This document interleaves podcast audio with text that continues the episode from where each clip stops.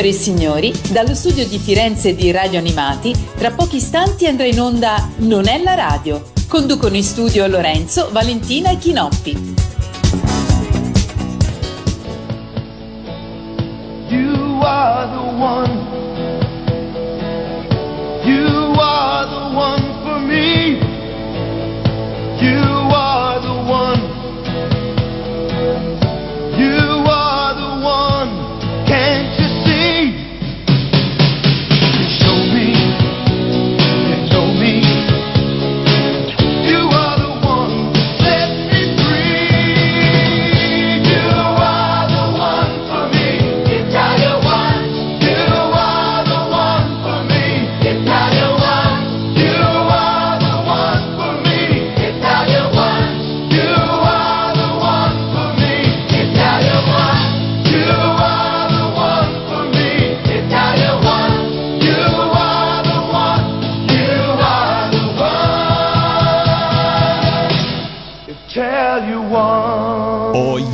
Ciao a tutti e ben ritrovati a questa nuova puntata di Non è la radio. Siamo in diretta, se ci state ascoltando il lunedì sera, siamo comunque con voi in qualsiasi altro momento ci stiate ascoltando durante la settimana di Radio Animati. Un saluto da parte di Lorenzo.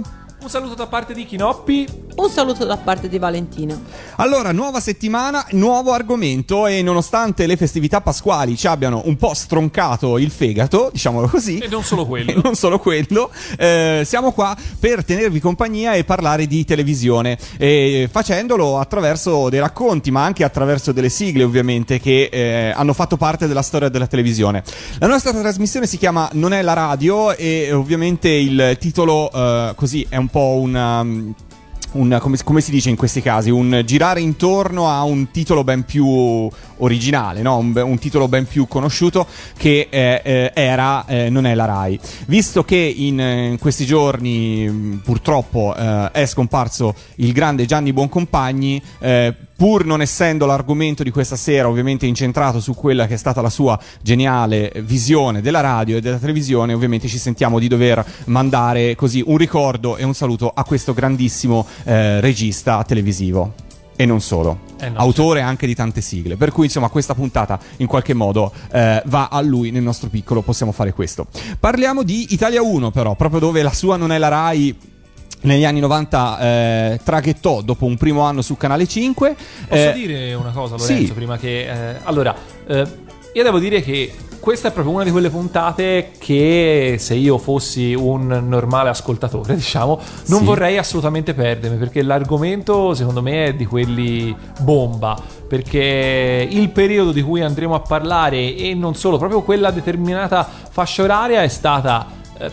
a livello personale, ma forse non solo, una delle più importanti in assoluto quando insomma, andiamo a parlare di cartoni animati, di televisione, eccetera, eccetera. Insomma, per me quella per tanto tempo stata, è stata la fascia oraria dei cartoni animati in tv. Eh sì, è proprio così e ti do ragione. Quindi la fascia oraria delle 20 su Italia 1 è stata per chi ha vissuto gli anni 80, ma anche gli anni 90, poi insomma vedremo anche quello che è successo dopo, un punto di riferimento, sia perché eh, spesso e volentieri era anche l'unico momento in cui si poteva vedere con continuità la televisione, perché poi il pomeriggio è vero che tornavi da scuola e c'era Bim Bum Bam e prima ancora c'era Ciao Ciao, però una volta c'avevi judo, una volta avevi calcetto, una volta fortunatamente uscivi anche con gli amici. A calcetto a quegli tempi non c'era mica. Valentina. Io non c'avevo No, niente. Quindi te le guardavi non anche a Bim Bum Bam.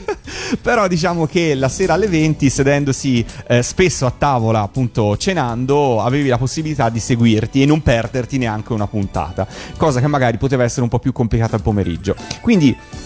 Di Italia 1 parleremo questa sera, abbiamo iniziato proprio con una delle tante, eh, dei tanti jingle cantati che hanno fatto così da colonna sonora di questa rete televisiva eh, negli anni, così importante negli anni 80 e stasera ci, eh, in questa puntata ci, come dire, ehm, faremo un viaggio lungo tutta la programmazione eh, di Italia 1 nella fascia delle 20 eh, a partire da eh, il primo marzo del 1982 per arrivare fino ai primi anni 90 e con esattezza il, eh, il 3 agosto del 1991 quando si può in qualche modo eh, così stabilire la fine di questa fascia oraria per così come l'abbiamo conosciuta noi negli anni 80. Ma partiamo da un ricordo, che cosa se io dico Italia 1 anni 80 che cosa vi viene in mente?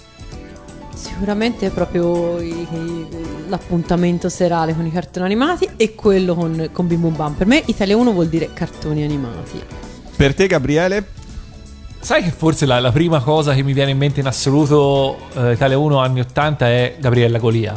Vabbè, ehm, è un ricordo giusto, anche Per- perché lei c'è sempre stata. Esatto, perché era l'unica vera costante di, di tutto, di tutto quanto. Cioè, a qualsiasi ora, in qualsiasi giorno della settimana, lei comunque c'era. Eh, eh sì, eh, hai detto una cosa giustissima, hai detto una cosa giusta, è un, è un giusto eh, ricordo questo di Italia 1. Ma ehm, andiamo con ordine, parliamo prima di addentrarci nella fascia delle 20, eh, ripercorriamo un po' la storia di Italia 1. Allora, Italia 1 nasce il 3 gennaio del 1982. Eh, all'epoca non era un canale Fininvest perché era un progetto dell'editore Edilio Rusconi che decide di consorziare una serie di emittenti regionali, alcune sono di su- Applauso per la parola consorziare. alcune di sue proprietà e altre invece sono semplicemente affiliate. Eh, in Italia ancora non è consentito trasmettere su scala nazionale per un network privato, per cui ehm, anche il, es- Rusconi adotta l'escamotage di simulare la eh, contemporaneità della messa in onda attraverso eh, la messa in onda contemporanea di tante videocassette, vediamola così, sparse in giro per l'Italia. Per cui Lo le stesso sistema stava usando già Canale 5. Esattamente, per cui queste televisioni ricevevano ogni giorno per corriere le cassette con tutta la messa in onda della giornata lo- e le singole emittenti regionali non dovevano fare altro che far apparire il logo televisivo di Italia 1, spesso a fianco anche di quello della propria emittente, ehm, e mandare in onda contemporaneamente la stessa identica programmazione. E premere play. E premere play. Esattamente come fanno i DJ dell'era moderna, meno. no? Esatto. Sì, poi capitava che durante l'arco della giornata spesso la programmazione tornasse ad essere eh, anche a livello locale o potevano esserci delle piccole differenze eh, su quella che era la messa in onda, però sostanzialmente eh, grazie a questo escamotage Italia 1 ma già anche Canale 5 riuscivano a eh, app- apparire agli occhi di uno spettatore esattamente come Rai 1 o come Rai 2 e come insomma tutti gli altri canali nazionali che potevano essere visti in realtà all'epoca c'era poco di più, ci poteva essere Telemonte Carlo Capodistria che si eh, prendeva in alcune zone d'Italia.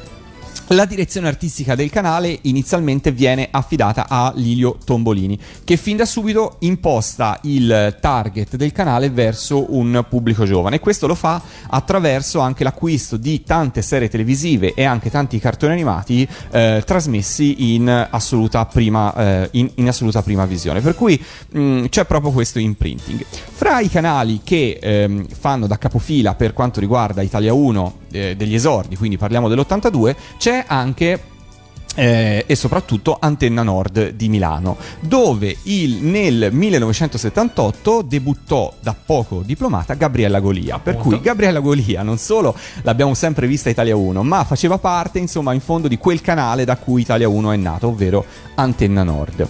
Ehm, il progetto di di Rusconi incontra da subito diverse difficoltà perché ehm, a differenza di Canale 5 in particolare eh, non, ha, eh, non è riuscito a fare insomma quel, quel salto nella raccolta pubblicitaria che invece eh, Berlusconi su Canale 5 era già riuscito a fare organizzandosi in proprio con una propria agenzia. Rusconi viene più dal mondo dell'editoria e non riesce a capire che il mezzo televisivo ha bisogno di tempi e, e risposte più veloci. Quindi queste difficoltà in qualche modo fanno sì che eh, prima con un accordo di collaborazione e poi successivamente in maniera definitiva il 30 novembre del 1982 Italia 1 passa definitivamente in mano a Fininvest e diventa di fatto il secondo canale eh, affiancato a Canale 5 Rete 4 eh, lo farà qualche anno più tardi. Per cui questo è grosso modo, insomma, la storia, la genesi di Italia 1. Ovviamente non- una fine non c'è perché tuttora è, è ovviamente eh, in onda, per cui tutti quanti la conosciamo, è molto diversa eh, da quella che abbiamo vissuto eh, noi vecchiotti, però insomma eh, resta una TV eh, importante. Ma dobbiamo fare un passo indietro. Dobbiamo fare un passo indietro perché eh, Italia 1 ha appunto trasmesso, l'abbiamo detto prima, eh, tante serie in, mm, in prima televisione, in prima TV assoluta. Fra le serie che hanno debuttato su Italia 1 dobbiamo eh, ricordarne una che debuttò il, mm, il primo eh, marzo del 1982. Voi c'eravate eh, davanti alla TV? Certo. Tu l'hai vista in prima TV? Sì. Tu l'hai vista in prima TV? Io no. Io, boh, può darsi, però non me lo ricordo. Ero Io, io ero troppo piccolo, sicuramente l'ho vista, l'ho vista in replica, però per chi come Valentina quel eh, primo marzo del 1982 eh, accendeva Italia 1, qua in Toscana era canale 48 a trasmetterlo, eh, alle ore 20 avrebbe as- ascoltato questa sigla qua.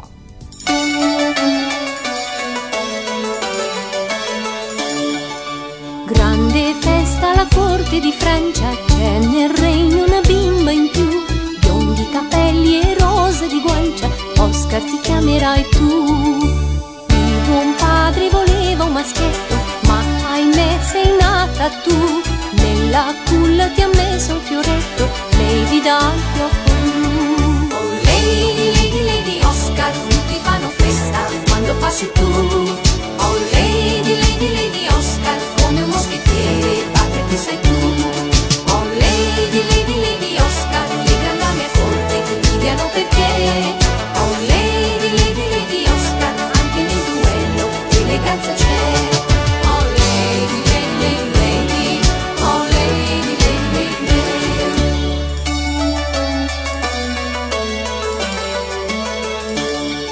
Notte buia alla corte di Francia, a palazzo si dorme già. Briganti con spade e con lancia, agguato a sua maestà. Lady Oscar si è proprio nascosta nella grande stanza del re. Un scatto felino ed abile mossa colpirà tutte e tre. Oh Lady, Lady, Oscar, la tua spada fischia non delude mai. Oh Lady, Lady, Lady Oscar, anche nella mischia vincere tu sai. Oh Lady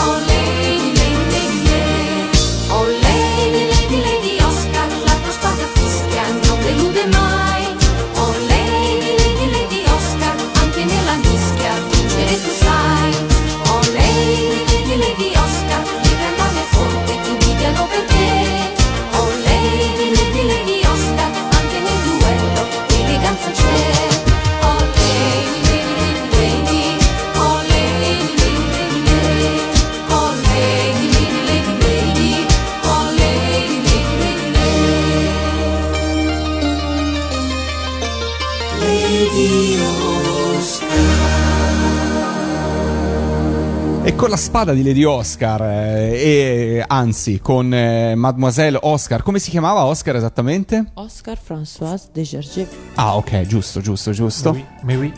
Iniziava la programmazione degli eventi di Italia 1. Che quindi all'epoca non era un feudo dittatoriale di Alessandra Valeri Manera, perché insomma, in questa sigla lei non ci ha messo bocca. Allora, devo dire che la fascia degli eventi non è stata una, ehm, una, una scoperta di, di Alessandra Valeri Manera. Diciamo che è qualcosa che lei ha sicuramente ereditato e indubbiamente ha saputo eh, rafforzare e eh, coglierne l'importanza. Fra l'altro, ehm, anche ehm, combattendo per quella fascia, perché era una fascia in, cui, ehm, come dire, la cui collocazione pubblicitaria era estremamente ehm, remunerativa per le emittenti, ma conseguentemente impegnava le emittenti ad avere uno share di, di ascolto molto alto, per cui la sfida era sempre molto alta per quella fascia lì. Di contro c'è da dire che siamo in un'epoca televisiva diversa per cui non c'era tanta altra controprogrammazione e Italia 1 nel giro di poco tempo diventò l'unica rete nazionale ad avere veramente qualcosa alle 20 che fosse per un target non adulto per cui potevi scegliere solo quella per cui fu una, una mossa molto azzeccata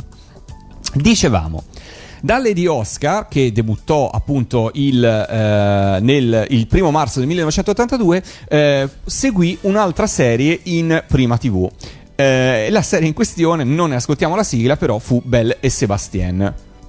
Pareri su questa serie? A me piaceva. Io non, no, io la No? piuttosto No, noiosa. no, no, perché ci sono gli animali. Esatto, perché ci Anche te, sono- Chinoppi, Belle e Sebastien, no?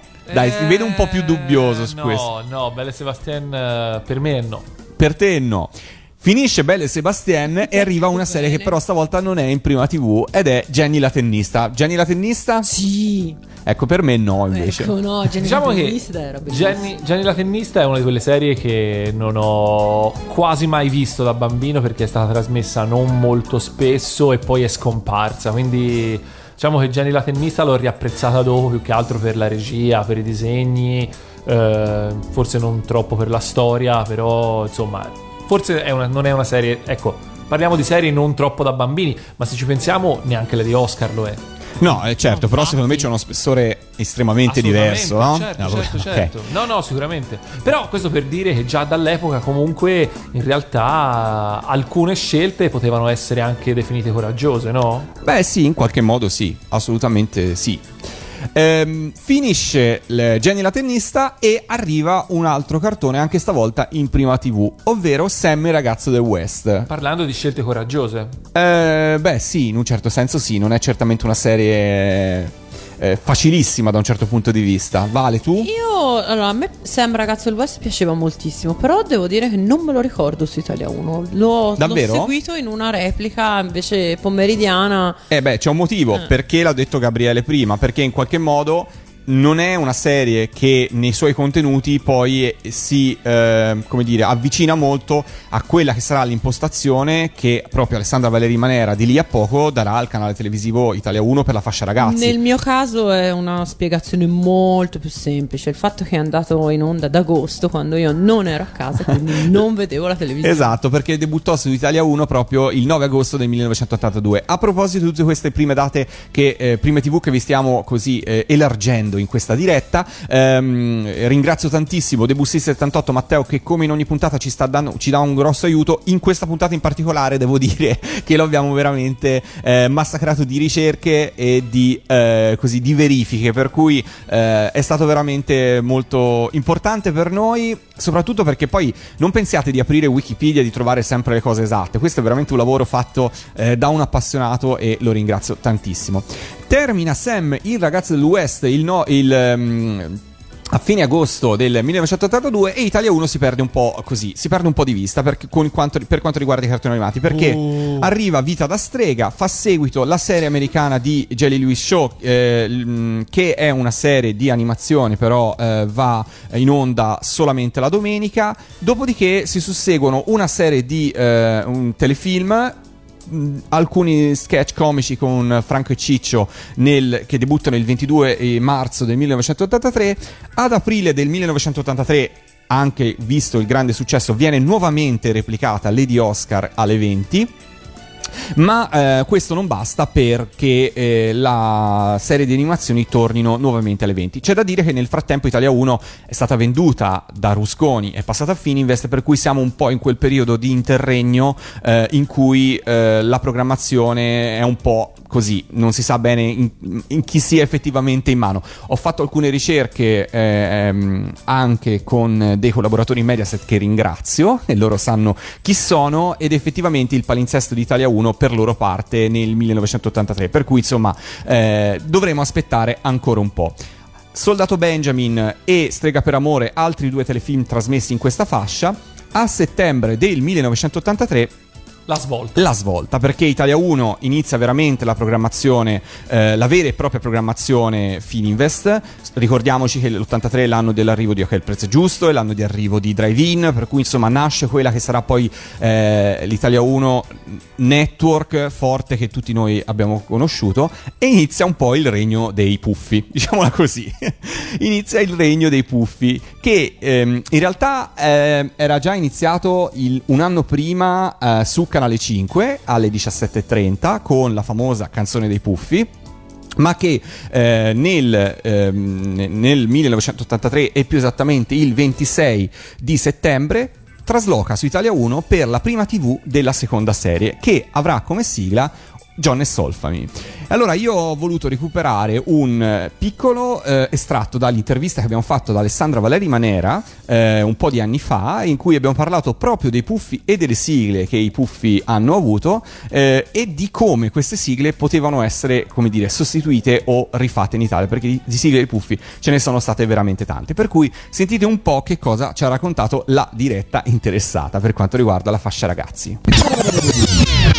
Li hai appena citati e nel 1982 porti a successo i puffi su Canale 5 e per la prima volta firmi il testo di una sigla, quindi tu già lavoravi nella fascia ragazzi e è la prima volta che ti trovi a scrivere il testo di una sigla. Fu semplice per te scrivere il testo in italiano di Canzone dei Puffi? Allora, sì e no. Eh, sì perché conoscevo i personaggi e la musica eh, era effettivamente semplice da, quindi la melodia era semplice, però, però eh, mm, semplice ma valida, assolutamente, non voglio sminuirla assolutamente. Non altrettanto semplice l'approvazione, in quanto per l'approvazione di Canzone dei Puffi era un iter senza fine, dovevi passare da Bruxelles, che a sua volta passava da non so dove, che a sua volta... Per cui aspettavi fiducioso che ti dessero un sì e sto sì non arrivava mai e dove- noi dovevamo andare in onda. Poi per fortuna il sì è arrivato e siamo andati in onda. Andò bene, fu un grande successo anche discografico. Chi siano non lo so, gli strani ometti blu sono alti su per giù, due mele poco più. E puffi siamo così, e siamo puffi blu, puffiamo su per giù, due mele poco più. Vivono via da qui, nell'incantata città, riparata dalla selva, dal deserto, dai monti e dal mare. Sigle dei Puffi nel corso degli anni ne verranno poi realizzate più di 10 solo per la Five Record, senza poi contare gli album monografici. Oltre all'inevitabile prima sigla a cui uno si è affezionato, c'è un'altra sigla dei Puffi alla quale ti senti più legata fra le tante? No, perché per me, francamente, quella a cui sono particolarmente legata, ovviamente, è Canzone dei Puffi. La cosa che ricordo molto bene è che tutte le sigle dei Puffi dovevano comunque, anche se create da noi, venire approvate. Quello che ci veniva regolarmente richiesto da chi doveva poi dare l'appro- l'approvazione, che erano poi vari, per cui non era una cosa così semplice, è che comunque dovevamo alla fine fare sempre delle cose che fossero legate a delle marcette, che ci chiudeva un po' il campo, se vogliamo, però questo era quello che volevano e poi ovviamente si può spaziare all'interno della marcia, però erano molto specifici nella richiesta in quello che volevano.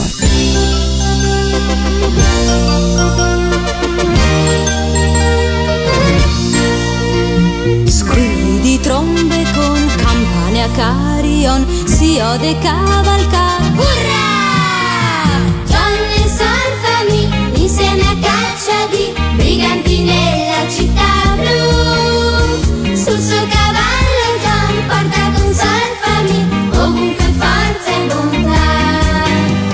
Ma il brigante che sfidarli oserà di corsa scapperà. Ed i cattivi, sai, hanno paura, sai, di questi nostri due eroi. Gianni e Salvami, insieme a caccia di briganti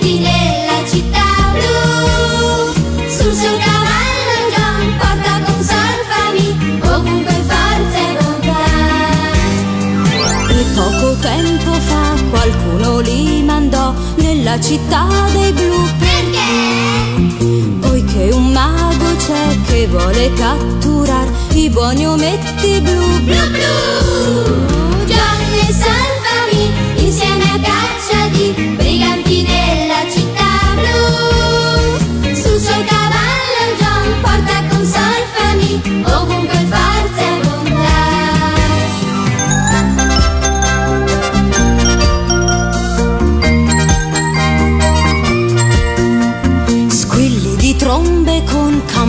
Carion, il re si incorona, urrà! Donne salvami, tornati sono qui, vincenti dalla città blu. Sul suo cavallo John canta con salvami, trionfato alla bontà. Gianni salvami, tornati sono qui, vincenti dalla città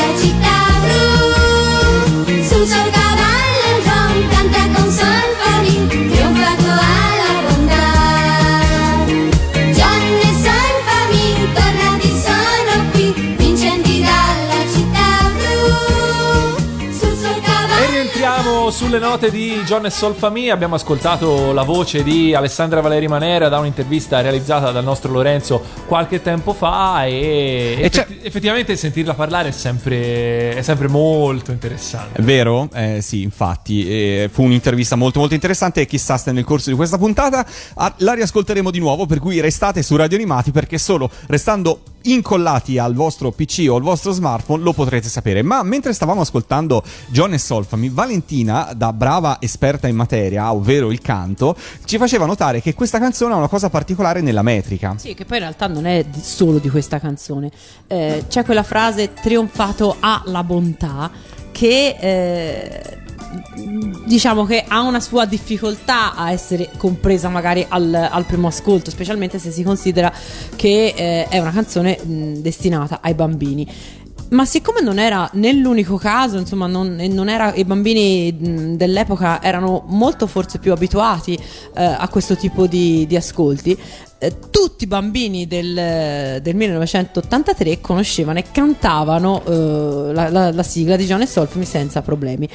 Oggi eh, gli ascolti per i bambini sono completamente diversi, il tipo di testi anche che sono inseriti nelle canzoni per bambini sono completamente diversi, molto più facili, consentitemi anche molto più banali, per cui quando c'è da insegnare a un eh, giovanissimo cantante un testo che abbia quest- queste caratteristiche, diventa un lavoro molto molto molto più faticoso di quanto non, non fosse per i giovani cantori degli anni 80. Beh, bene, un punto a favore delle sigle, delle belle sigle di un tempo.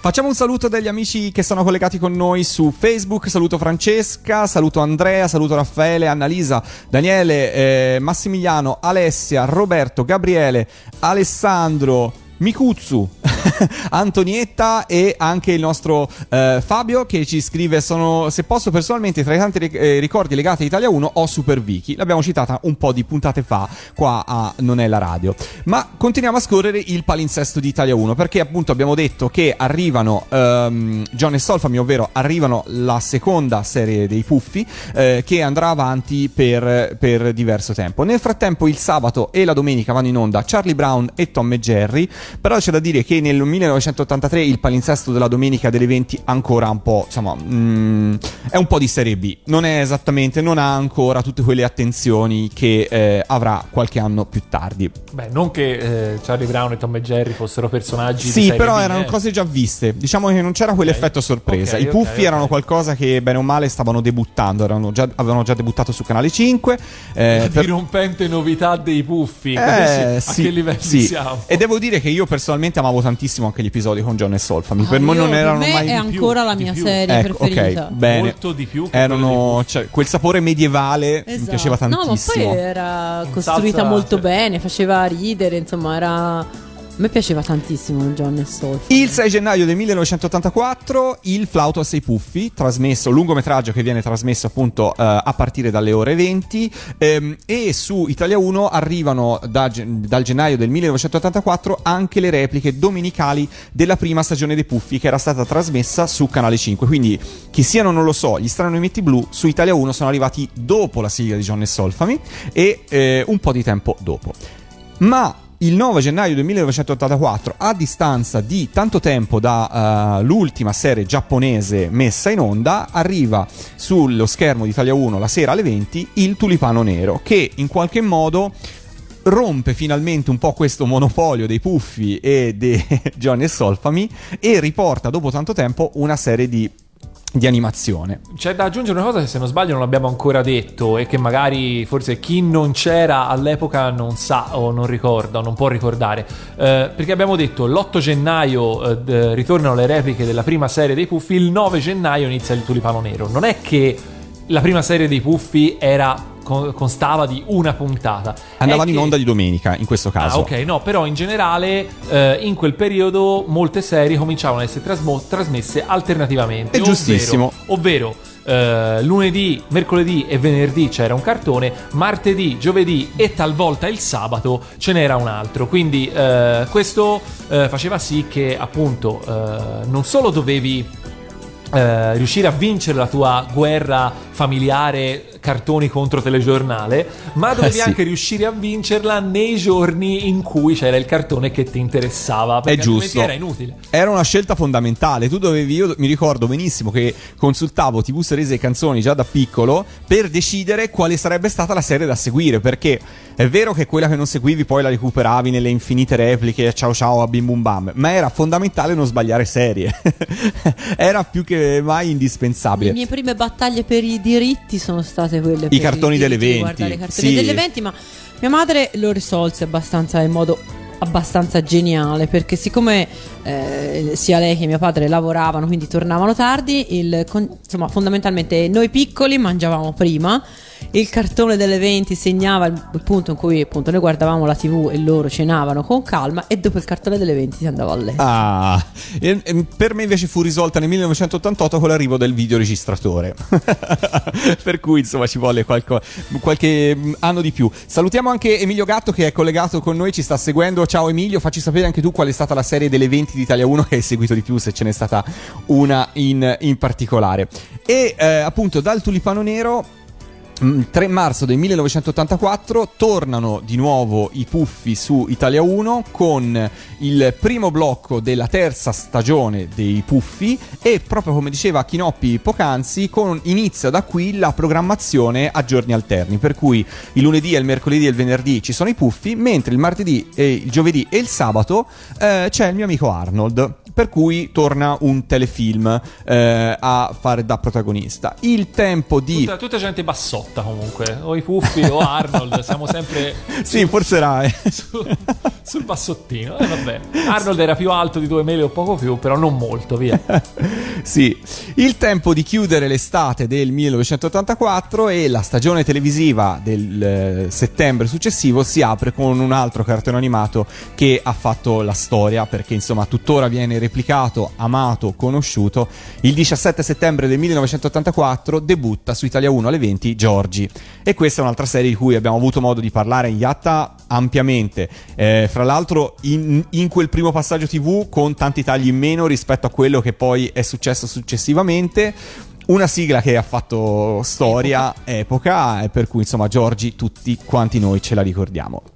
Contemporaneamente a Giorgi, quindi sempre per quello che abbiamo detto prima, la valenza dei giorni alterni, eh, arriva la- il secondo blocco della terza stagione dei Puffi e qui debutta un'altra sigla dei Puffi perché las- ci lasciamo alle spalle John e Solfami e debutta Puffi la la la che tutti ricordiamo. E che ricordo ci sono dei misteri dietro questa sigla. eh, per- ne abbiamo parlato qualche anno fa ormai su Radio Animati. Chissà che un giorno non possiamo recuperare qualcosa e, e farvela sentire e farvela sentire sì chissà chissà ma arrivando al Natale dello stesso anno, proprio il 25 dicembre del 1984, terminate eh, le serie di, ehm, di Giorgi eh, il martedì, il giovedì e il sabato, arriva una serie che eh, probabilmente rappresenta forse l'ultimo eh, baluardo di sigla televisiva non Five Record, non di Cristina D'Avena, anche se poi sigle anche non di Cristina ci saranno nel corso di- degli anni successivi per altre messe in onda, però insomma rappresenta veramente secondo me l'ultimo scampo simbolo di una televisione precedente anche a quella del successo di Italia 1, perché debutta il Giro del Mondo di Willy Fogg eh, con la sigla che tutti noi conosciamo eh, degli Oliver Onions. E io direi, anzi, proprio visto che è stata l'ultima delle 20, eh, di riascoltarcela qua su Radio Animati. Che dite? Eh sì. Favorevoli? Ci sto, ci sto. Ci siamo? Allora l'ascoltiamo.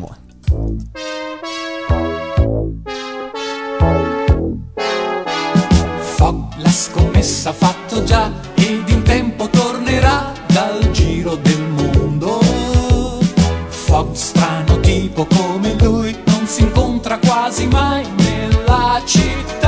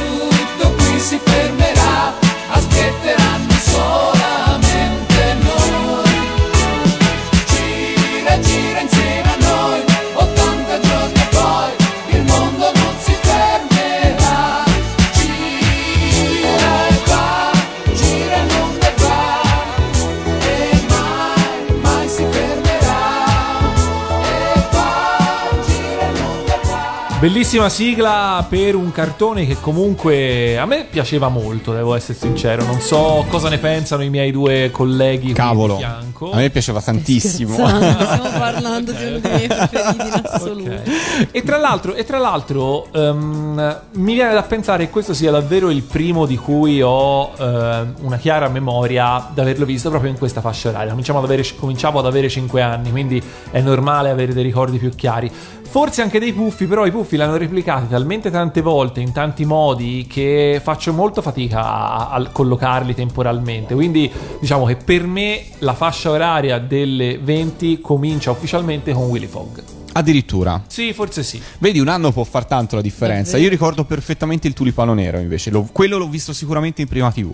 Mm, sai che forse ora mi ci fai pensare. Io sì, sì, sì, mi ricordo con, con estrema Credo, precisione ecco, credo questo. che il tulipano nero fosse più, me lo ricordo di più perché era argomento di discussione A del- scuola. dei miei cugini e delle mie cugine più grandi. Sì, sì, poi ricordo anche qualcosa legato al carnevale. col Il tulipano nero. vestito di raso del tulipano nero, me lo ricordo benissimo, ce l'avevano ben due dei miei compagni di classe. E poi c'era questa cosa che lui appariva nei primi tre episodi e poi fino E alla sopra- fine non lo esatto, no, il fatto è che appunto il- il- la serie si chiamava Il tulipano nero, ma chiaramente la protagonista era un'altra. Allora, dobbiamo fare una piccola precisazione su per quanto riguarda le sigle, visto che siamo così didascalici, dobbiamo fare. Ehm, eh, per quanto riguarda il, il terza serie, il primo blocco, la terza serie di Puffi è andata in onda nel marzo del 1984, con John e Solfami ci fu la sigla di Martelli e non John e Solfami di eh, Cristina D'Avena.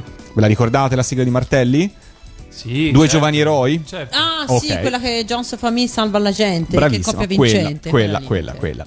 Ma torniamo appunto a, um, a Willy Fogg che eh, termina il, eh, il 5 febbraio, termina a febbraio del 1985 quando eh, sullo schermo di Italia 1 debutta una serie che è rimasta eh, un cult. E questo lo possiamo dire al pari di Giorgi, un'altra serie che viene trasmessa per la prima volta in Italia e parliamo dell'incantevole crimi. Boom. E io qui fu veramente colpito al cuore e affondato perché fu una serie che non solo eh, guardai album delle figurine, ero, ero impazzito per questo cartone animato, tutto, veramente tutto, tutto. E in anni in cui il merchandising, eh, i, i- i fumetti sul Correrino dei Piccoli, però insomma non c'era, tante- non c'era tanto merchandising in Italia su queste serie di animazioni per quanto riscuotessero un grandissimo successo. Abbandonai il Nesquik per lo sprint. Perché Anch'io. ovviamente per completare l'album dovevi bello prendere è che a me non piaceva né il Nesquik né lo sprint. io preferivo, Però- io preferivo il Nesquik, però devo dire che per poter completare l'album dovevi acquistare lo esatto, sprint. eh, io iniziai con, eh, devo- mm, con l'ovo maltina perché c'aveva i- le cosine di Goldrick. Poi passai al al Nesquik, non mi ricordo per cosa altro. E poi mi ricordo lo sprint di, per Crimi perché altrimenti non si poteva completare il, Era, eh, l'album. Era il 1984, il piccolo Lorenzo e la piccola Valentina impararono il valore del sacrificio. Esatto. No, io l'avevo imparato prima perché l'uovo maltina è una delle cose più orribili che sia sta- mai stato, penso, prodotto. Però aveva il- le, le figurine tonde di Goldrick quindi... E fra le cose che Crimi lasciò in eredità ci fu ovviamente l'assenza di un album monografico con tutte le canzoni eh, presenti nel cartone animato ma ehm, non reperibili su supporto fonografico, su disco, su cassetta all'epoca. Quando ho intervistato Alessandra Valeri Manera eh, ho posto questa domanda, le ho chiesto ma perché questo disco con le canzoni di Crimi non è mai uscito? Ma ci avevi mai pensato? Ma perché mai? Ma era- le canzoni non erano complete, non si poteva realizzare? Insomma, gli ho posto questa domanda e seppur ho sbagliato la data di prima TV perché ancora non avevo Debussy 78 che poteva correggermi, per cui ricordo la prima messa in onda, la prima TV di Crimi è il 5 febbraio del 1985. Sentite che cosa ha risposto Alessandra Valeri Manera a riguardo le canzoni, le famose canzoni eh, insert song dell'incantevole Crimi.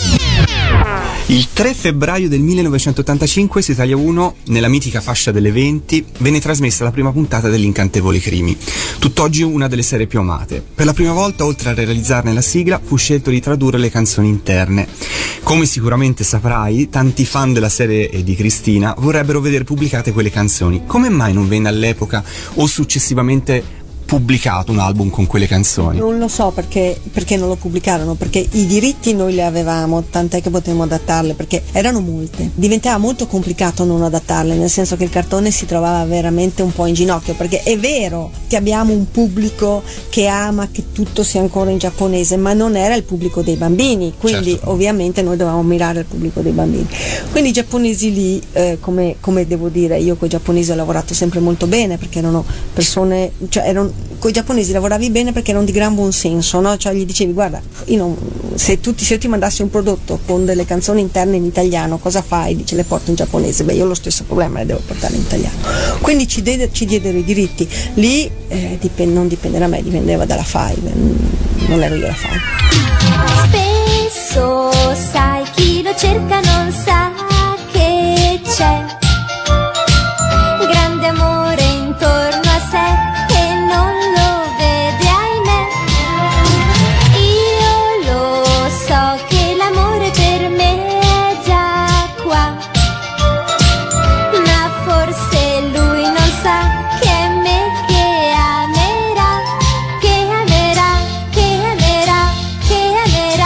Quindi diciamo possiamo dire che comunque furono realizzate anche con la possibilità poi di essere pubblicate. Assolutamente. Quindi l'intento c'era, volendo. No, l'intento non c'è, cioè, allora, mettiamo- possibilità la c'era. possibilità c'era. non nacquero per essere pubblicate, nacquero per esigenze di messa in onda, però potevano tranquillamente essere pubblicate.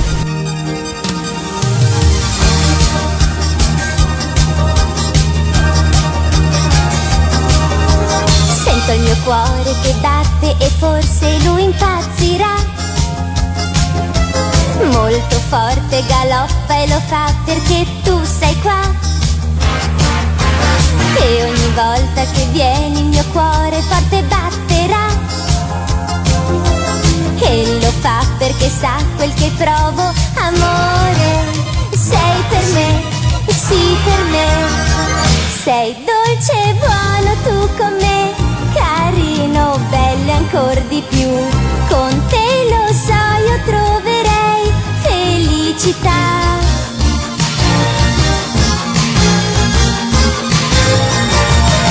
Sì, c'è, lo so, nel mio cuore solo amor per te, che mi porterà da te, lo sento. Sì, c'è, lo so, nel mio cuore solo amor per te Che mi porterà da te,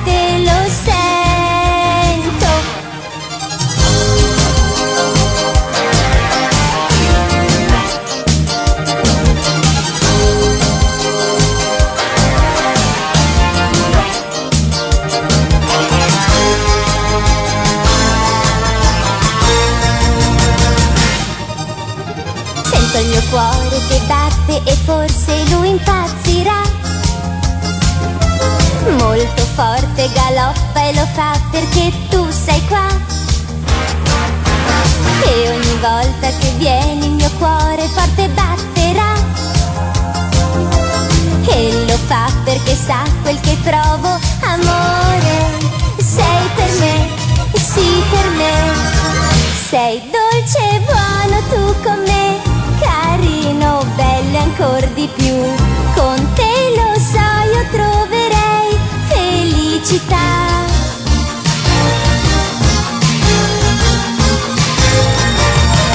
Sì, c'è, lo so, nel mio cuore solo amor per te, che mi porterà da te, lo sento.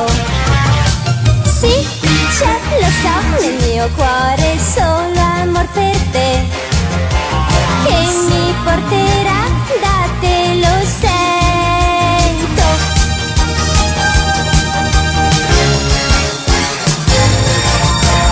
Sì, c'è, lo so, nel mio cuore solo amor per te.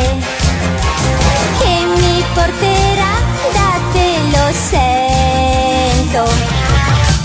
Sì, c'è, lo so, nel mio cuore solo amor per te Che mi porterà da te, lo sento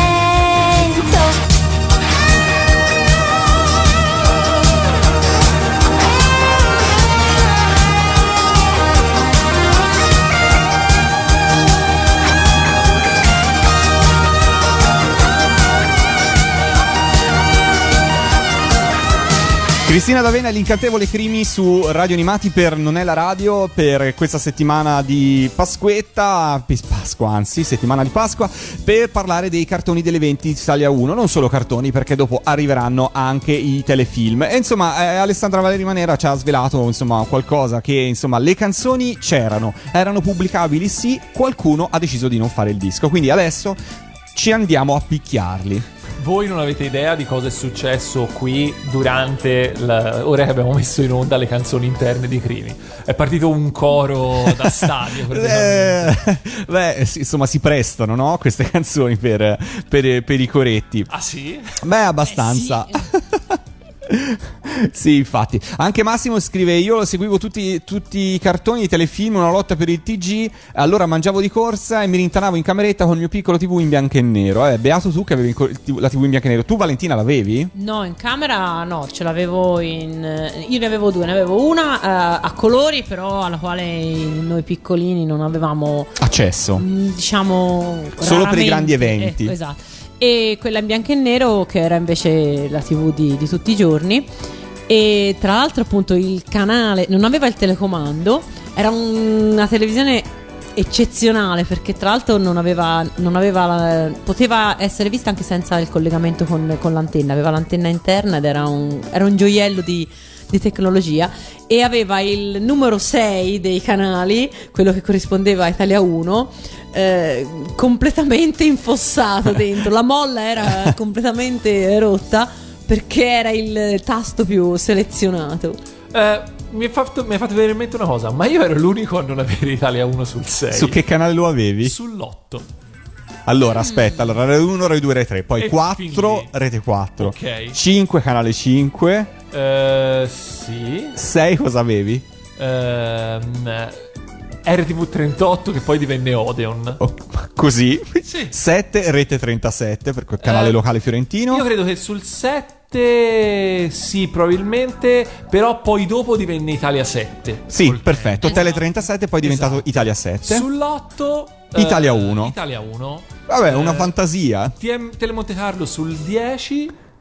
Vabbè, fer- fermiamoci Eh, vabbè, qua. no, sì, sì. E allora io posso raccontare, sempre a proposito di televisori vecchi, che per un periodo lo avevo sul 4 perché io avevo un televisore talmente vecchio il cui telecomando permetteva solo di fare programma avanti e programma indietro. Siccome si faceva lo zapping per- fra Rai 1 e Italia 1, sul 4 era più vicino. Facevi prima tornare dall'1 al 4.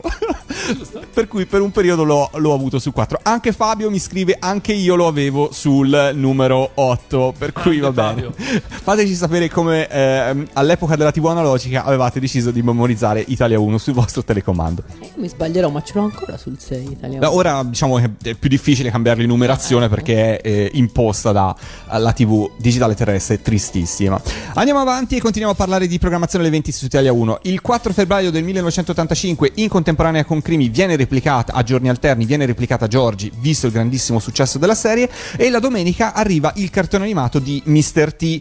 Eh, ce lo ricordiamo, eroe in versione cartoons dell'eroe del, degli A-Team. Che eh, suonava tantissimo. che suonava sì che tantissimo. era una roba inguardabile Diciamocelo pure. Termina Crimi a maggio dell'85 e il 20 maggio debutta Il Grande Sogno di Maya, il lunedì, martedì e venerdì. Quindi fu uno dei cartoni animati, lo possiamo dire, dell'estate. Fu trasmesso da Italia 1 dell'estate. E qui c'è da aprire una parentesi, secondo me, perché i cartoni animati estivi eh, spesso erano un po', insomma, ci sono stati fasi alterni. In alcuni anni sono state programmati serie belle e importanti, questo credo di dire che Il Grande Sogno di Maya sia così, altre volte serie un po' meno, insomma, così importanti. Come ad esempio, probabilmente possiamo definire così eh, Rascal il mio amico Orsetto che Conosco debuttò persone che ti, che ti possono picchiare. che debuttò Molti giapponesi possono che farlo. debuttò il 2 luglio del 1985, il martedì, il giovedì e il sabato, ma dobbiamo segnalare che a giugno dell'85 ci fu anche l'esperimento di I Cartonissimi, una sorta di bim bum bam serale con Paolo Bonolis, Licia Colò e One il martedì, il giovedì e il sabato. E così si arriva in fondo alla mm, stagione estiva dell'85. Il 9 settembre dell'85 riparte la stagione televisiva con eh, una novità, perché nei giorni del lunedì, il mercoledì e il venerdì non va in onda un cartone animato, ma vanno in onda ben due cartoni animati, uno di seguito all'altro, e sono gli Snorchi in prima TV assoluta e i Puffi eh, con eh, altri eh, episodi. Eh, parliamo un attimo degli Scontro al snorchi. vertice, Scontro al vertice. Parliamo un attimo degli snorchi. Ma eh, fondamentalmente gli snorchi sono la versione acquatica dei, dei puffi. Sono anche questi personaggi nati in, in Belgio. ehm, nascono come fumetto nel 1982 e ehm, vennero poi trasposti in animazione da Anne Barbera che eh, mh, decise di programmarli in America per la fascia del sabato mattina pensando eh, che avrebbero poi replicato il successo dei puffi anche poi a livello di, diciamo, di, di concessione dei diritti eh, mondiali realizzarono comunque quattro serie poi insomma la- il, programma fondamentalmente non, non decollò e quindi poi chiuse i battenti le quattro serie americane vennero acquistate in Italia, accorpate in due, quindi vennero poi trasmesse in soli due, due blocchi. E ehm, in Italia si giocò moltissimo su questa ehm, su quest'idea appunto che gli snorchi fossero i puffi del, del mare perché addirittura si utilizzarono eh, gli stessi doppiatori tanto per gli snorchi che per, per i puffi. Quindi l'idea era che appunto sentendo le stesse voci insomma in qualche modo gli spettatori avrebbero dovuto ehm, fidelizzarsi eh, agli snorchi tanto quanto erano affezionati ai, ai puffi ma eh, in realtà questo eh, no- non, non accadde assolutamente. Ehm, gli snorchi vennero con- insomma godettero di una, di una pub- di una pubblicità abbastanza intensa per, per l'epoca perché comunque il giornalino pubblicò il fumetto originale. Vennero prodotti anche i pupazzetti in, in serie come appunto quelli dei, dei puffi ma insomma l'effetto non, non fu neanche lontanamente paragonabile tant'è che insomma se ci sono eh, collezionisti disposti a scannarsi per eh, le produzioni dei, dei puffi di- dei primi anni 80 ehm, dubito che ci siano quelli che fanno furore per eh, i pupazzetti degli snorchi insomma io li ho visti veramente tirare dietro no? perché ce ne sono veramente tanti Troppi. C'è da dire una curiosità per quanto riguarda invece i puffi, perché ehm, la messa in onda contemporanea con gli snorchi eh, segnò anche l'arrivo di una nuova sigla, che fu Che bello essere un puffo. Questa sigla eh, inizialmente fu trasmessa, i primi episodi furono trasmessi con la sigla non cantata, la base originale americana, eh, sia iniziale che finale. Eh, successivamente fu fatta la sigla italiana, eh, cantata ovviamente da Cristina D'Avena.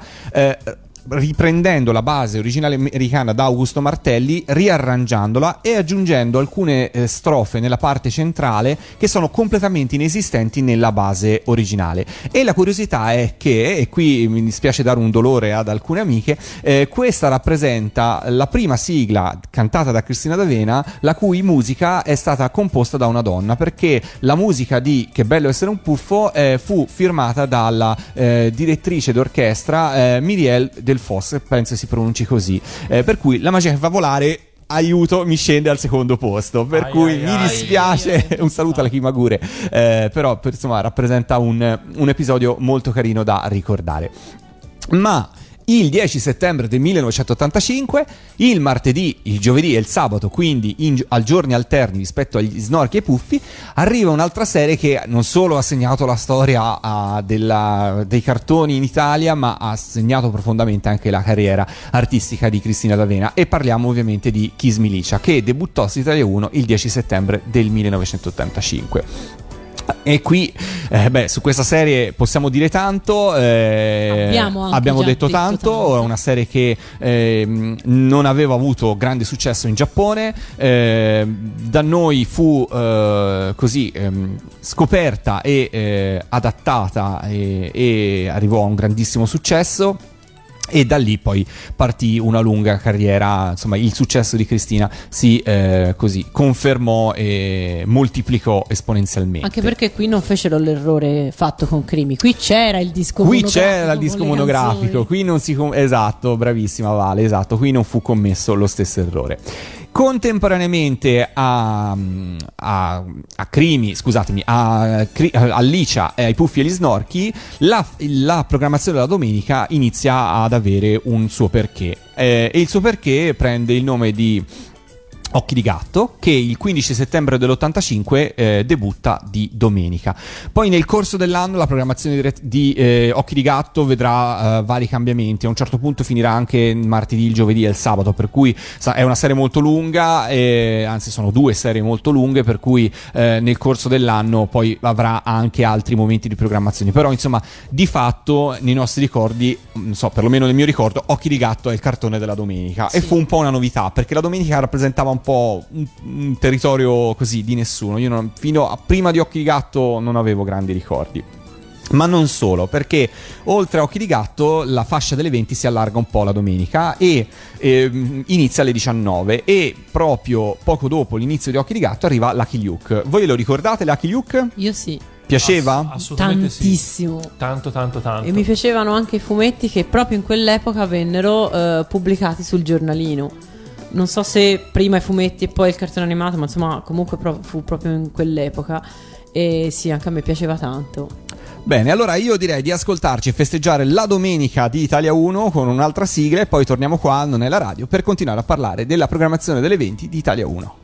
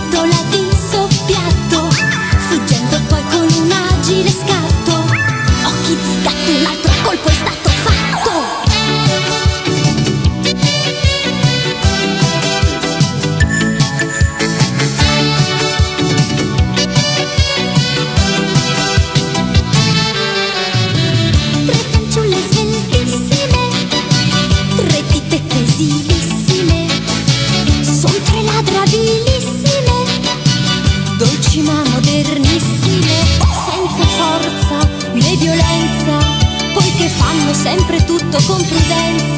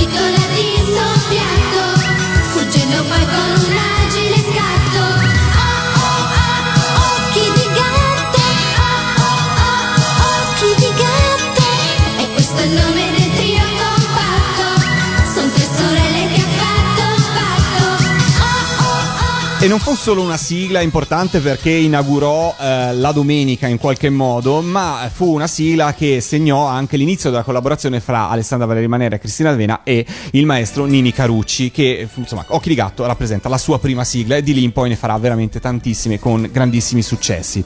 Eh, siete su Radio Animati, siete a Non è la radio e stiamo parlando dei cartoni e delle serie delle 20 su Italia 1 e siamo arrivati al 1985. Abbiamo detto Luke il dici- eh, sempre eh, di domenica alle 19. Eh, sul periodo natalizio a cavallo col 1986 eh, arrivano gli OV di Crimi, ovvero i lungometraggi, ovvero il ritorno di Crimi e il lungo addio. Ricordo benissimo la messa in onda di questi, mh, di questi OAV, non capivo che cosa fossero, cioè nel senso che capivo che erano degli episodi speciali, però insomma non riuscivo a capire in che modo si ricollegassero alla serie e dentro di me nutrivo la speranza che esistesse la- una stagione 2 di Crimi o qualcosa che ripartisse laddove in qualche modo la serie finiva, però in realtà io non, sì, mm, rimasi un po' con l'amaro in bocca, ecco, devo dire, su questi due OAV, perché... eh, ma insomma, voi avete visti? Sì, e tra l'altro stavo pensando che mh, per me hanno rappresentato per anni eh, un po' l'idea del, del film di Natale, insomma qualcosa veramente Eh, legato vedi? al periodo natalizio, perché non solo la prima volta sono andati in onda in- in un nel periodo natalizio, ma se non ricordo male anche le successive repliche quasi sempre sono state fatte durante le vacanze di Natale. Quindi Magari non alle 20, però No, no, no, sicuramente, sicuramente. probabilmente in altri momenti su, su Italia 1 o Rete 4 ci sta che siano avvenuti in quella fascia lì.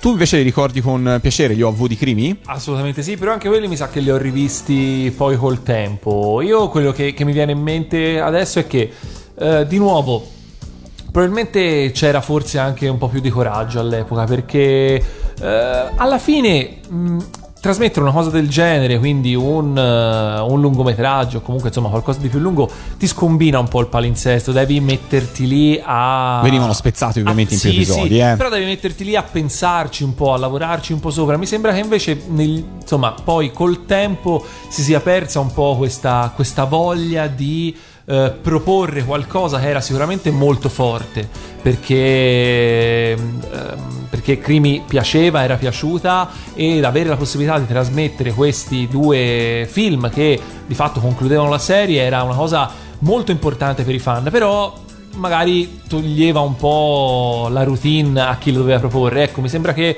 eh, col tempo si sia un po' persa questa voglia. Forse hai ragione, forse hai ragione. Però va detto che comunque mh, in modo sicuramente non organico, non sistematico e non sempre fatto bene, comunque Italia 1 ha sempre eh, trasmesso i lungometraggi animati. Penso a quelli di Lupin, che anche quelli a volte sono stati spezzati. Però è arrivato molto dopo, Sì, molto questo. dopo. Però ecco, è, un- è un, eh, è, insomma, è una tradizione che in qualche modo è continuata fino ad, ad oggi, perché di recente è stato trasmesso il lungometraggio di, di Naruto, insomma, quindi... Ma siamo già in un'altra Sì, epoca siamo già in un'altra epoca, però se non altro, eh, forse manca il coraggio, ma se non altro questa, questa tradizione almeno loro l'hanno, l'hanno portata avanti, perché comunque altrimenti questo tipo di, di produzioni cinematografiche o comunque eh, per, per l'home video da noi sarebbe molto difficile vederle in tv. È vero. Però spezziamo una lancia anche a favore Junior TV, che lo facevano. Ah beh sì, vabbè, qui però... E come? E come se lo facevano? Ok. E non li spezzavano neanche. Torniamo a Italia 1. Eh, gennaio del 1986 terminano le vacanze, terminano gli special di Crimi e quant'altro.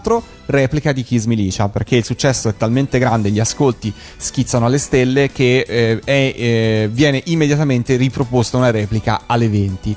Eh, in eh, alternanza con Kiss Milicia, eh, il, l'8 di gennaio dello stesso anno, quindi parliamo dell'86, arriva un altro cartone in prima TV ed è Memole Dolce Memole. Una serie che eh, anche qua grandissimo successo, io non l'ho mai amata particolarmente, devo dire la verità, non rappresenta l'ideale di serie per me, la trovo un po', non lo so dai, ora non, non voglio spendere cattiverie su Memole, però insomma non, non, non- non nutro. Tu sì?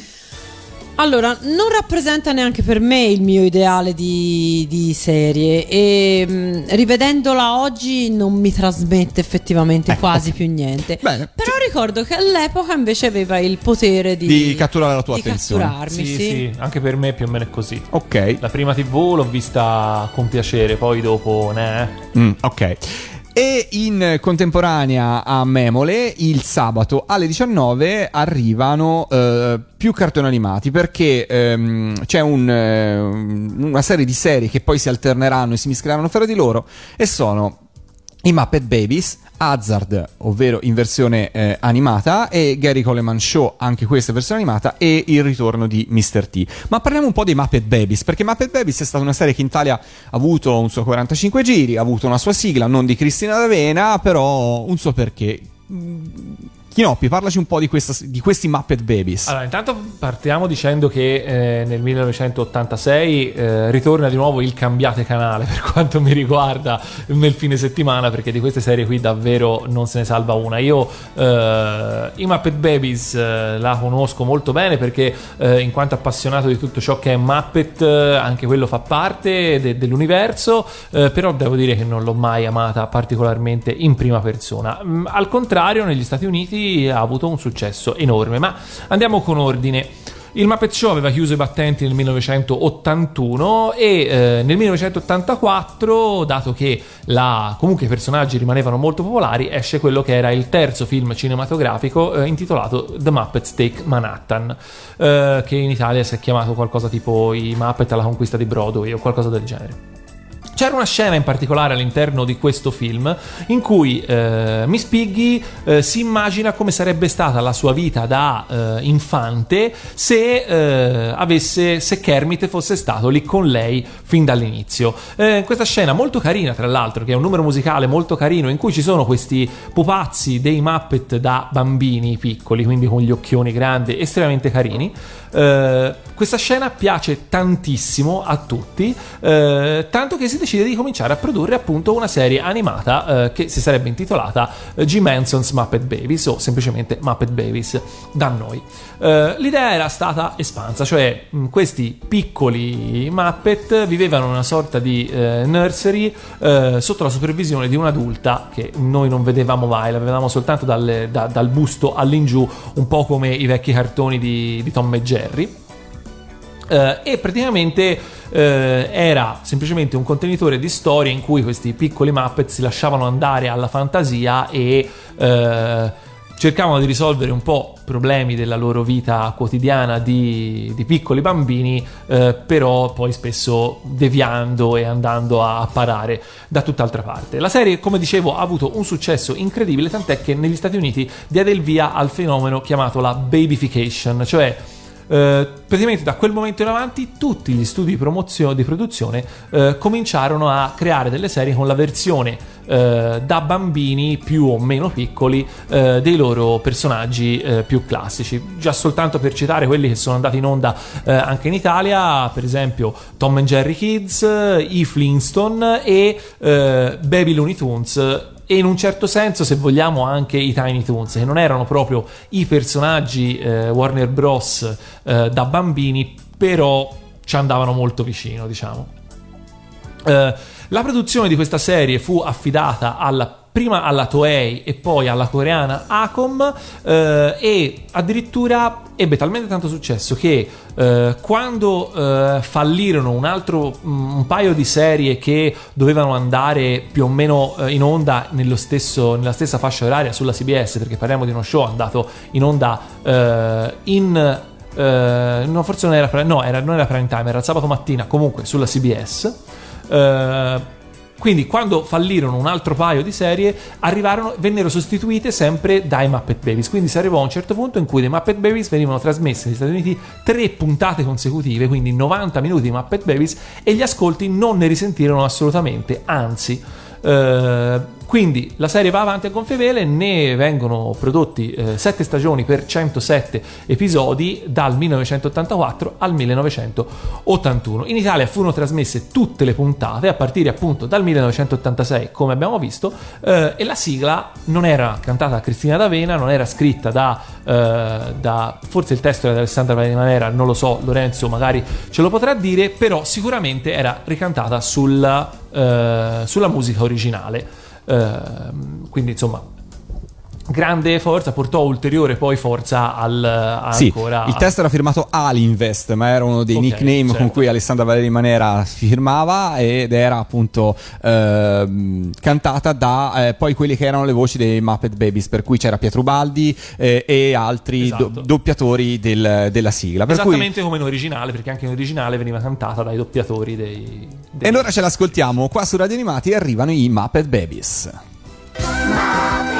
I sogni tuoi verrai Ma li non realizzerai E la stanza strana è e non ci vuoi stare più Socchioni gli occhi, un, due, tre, e sei nel mondo dei sogni. All'avventura Amoricini, io scherzo qua Ballo con te Con un bel computer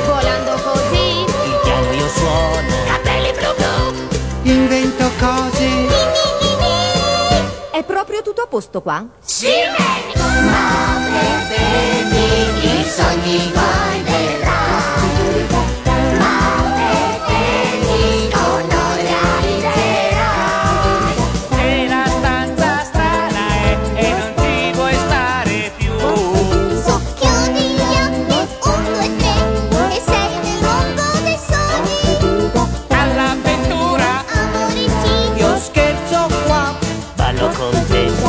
bel computer. Volando così, Il piano io suono. capelli blu blu. Invento cose.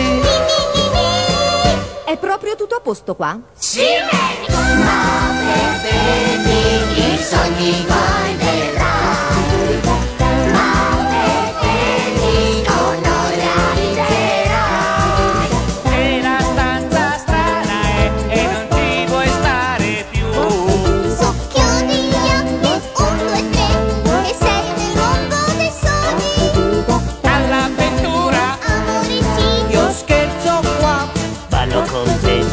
bel computer. volando così, Il piano io suono. capelli blu blu. Invento cose. È proprio tutto a posto qua? Sì, ma per i sogni guai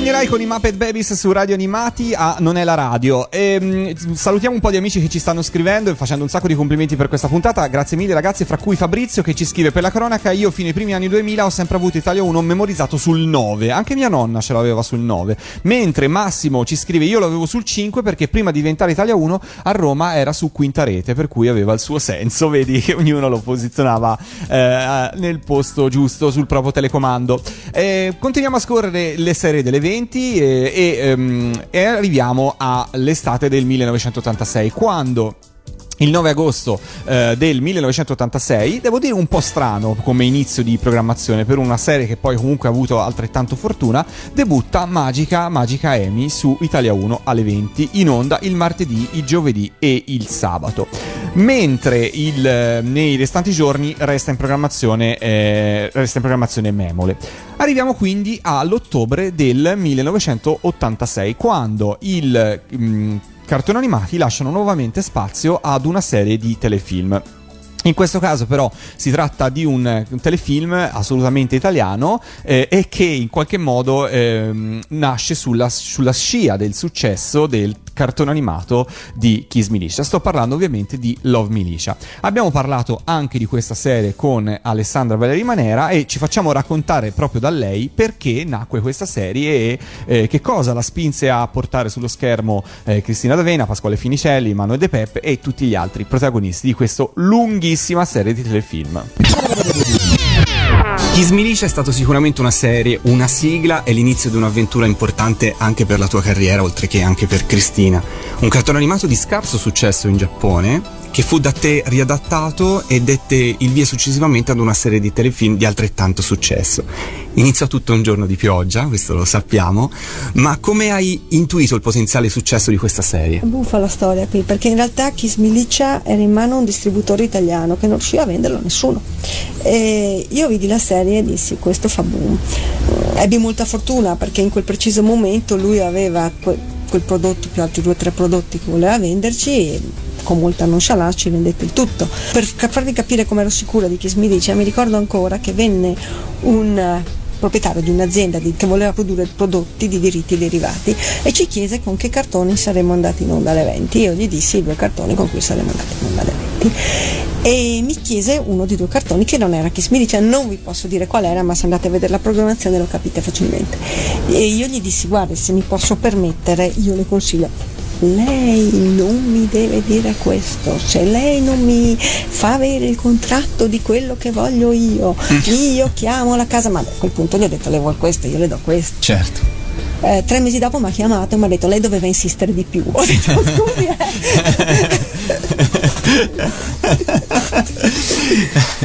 Quando maturò l'idea di proseguire il cartone animato con un telefilm, rendendo poi Cristina protagonista, e in quale modo decidesti poi di riadattare a vita reale lei in un telefilm?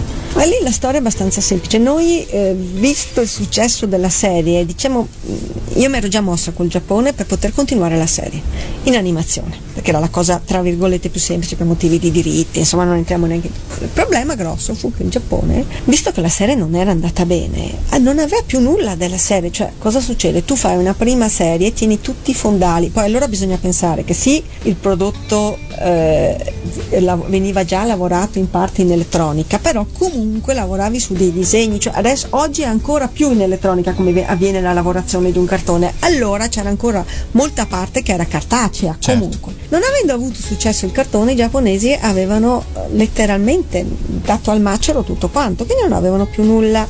Quindi a questo punto per loro si trattava di fare una seconda serie senza avere successo in Giappone, dovendo ripartire a rifare tutto il materiale di fondali e così via, che normalmente è un costo che non hai più sulla seconda, o perlomeno è molto ridotto perché molti li puoi riutilizzare. E allora loro dopo un po' di fax avanti e indietro mi dissero guardi mi dispiace ma noi non possiamo affrontare questo a meno che eh, voi non intendiate produrlo completamente per, da voi. Ma a quel punto noi non avevamo ne- alcuna convenienza per vari motivi. Il primo erano i tempi. I tempi sarebbero stati chilometrici. La possibilità di controllo minimo nel senso che o avevamo una nostra persona che stava lì fissa ma proprio fissa oppure diventava un problema cioè le penne mandavamo ci mandavano un pezzo e poi alla fine ci dovevamo inserire negli slot di produzione lasciati liberi dai invece dalle produzioni legate alle loro serie televisive, alle loro serie cinematografiche. Quindi era impossibile. A quel punto lì eh, io dico sempre per magia l'idea è venuta di eh, dire perché non lo facciamo live. Allora, prima, co- prima ancora di andare avanti con il resto, senti i giapponesi se ci danno i diritti di farlo, per farlo live, perché eh, se non ci danno i diritti. Devo dire che anche lì, grazie, veramente un grazie grosso ai giapponesi perché capirono subito la possibilità che avevamo, ci diedero i diritti. Per me era evidente che doveva farla Cristina. Io quando, propos- quando dissi, perché allora poi non occorreva neanche proporre, eh, ehm, che l'avrebbe fatta Cristina, ho visto qualche naso andare un po' così, ma non è un'attrice, non è qui, non è lì. Sta qui non avrà problemi perché è una forza della natura, mettiamola lì e funzionerà. E ha funzionato.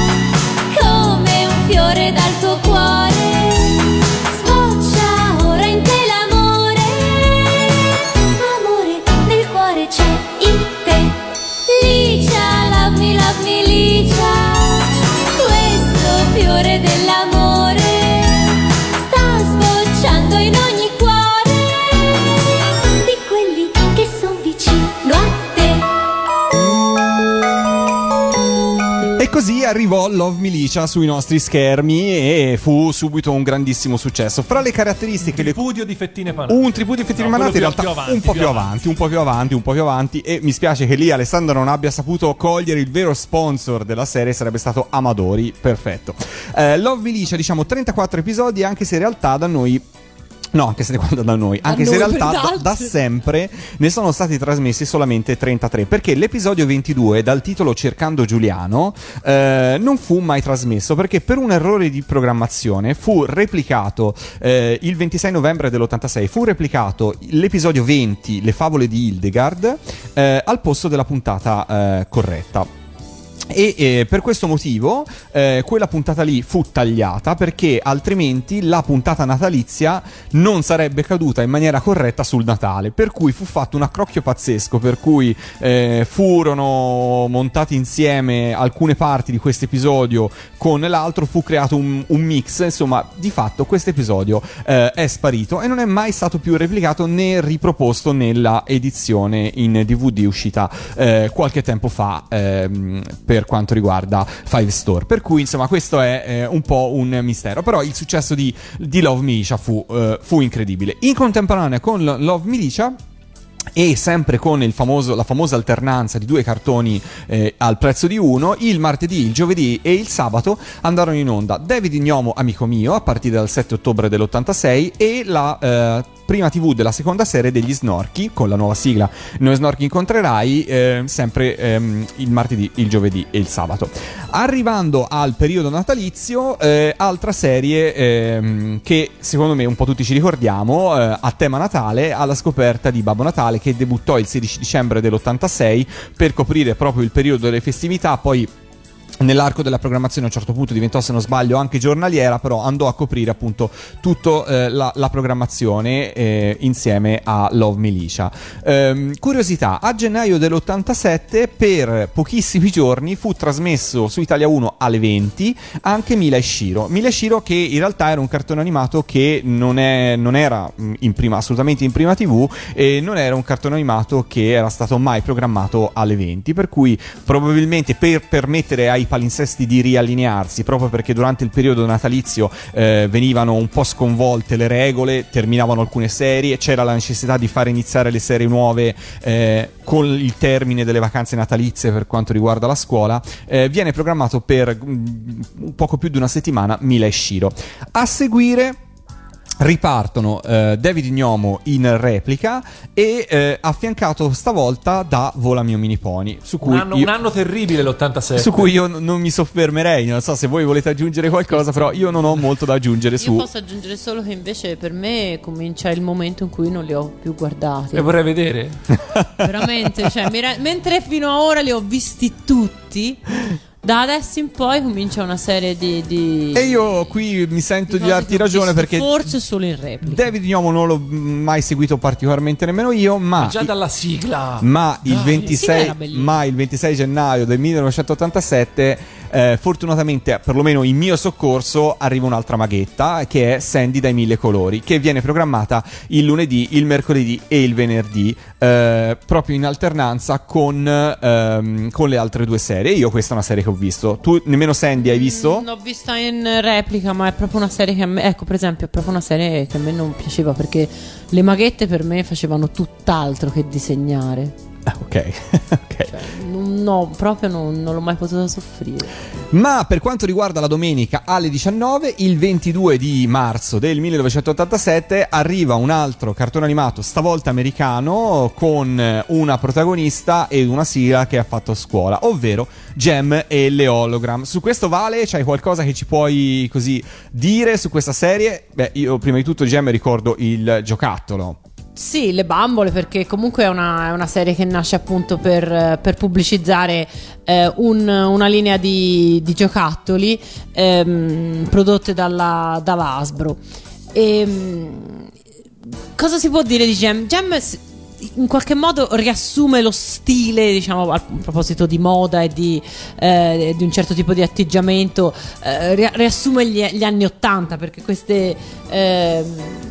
queste bambole e quindi anche personaggi del ca- dei cartoni animati avevano eh, trucco eccessivo, spalline larghe, capelli cotonati, colorati, eh, vestiti in- con colori fluorescenti, insomma che erano proprio il la quintessenza di un certo tipo di, eh, di mondo del- dello spettacolo, insomma, non so a questo punto più neanche quanto fosse reale, ma insomma, l'idea era, era un, po', era un po' quello. Ok, erano basate su Ivana Spagna. Fondamentalmente, sì, infatti Beh, io era quello. lo- Diciamolo, diciamolo. lo notai subito che c'era, cioè, che c'era affinità.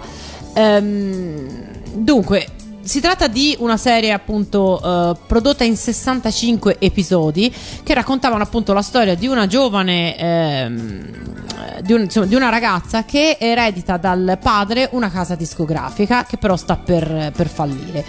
E, mm, all'interno di questa casa discografica c'è un computer olografico che ehm, in qualche modo eh, riesce a eh, conferire a Jerrica, così si chiamava già il nome, eh, una specie di potere magico che aveva, che aveva a che fare con, con i suoi orecchini e lei praticamente si trasforma, lei con tutte le sue amiche, si trasformano in un gruppo rock degli anni 80 e iniziano a incidere singoli che per magia, per miracoli, non si sa bene, eh, risollevano le sorti della casa discografica. Poi eh, il gruppo che si chiama appunto Gem e le Holograms eh, entra in conflitto con un'altra band rivale che invece si chiama Misfits e quindi tutto il, il cartone animato poi fondamentalmente è giocato sulla rivalità fra, eh, fra band e sul fatto che appunto eh, non si deve scoprire il, eh, la vera identità di, eh, di Gem.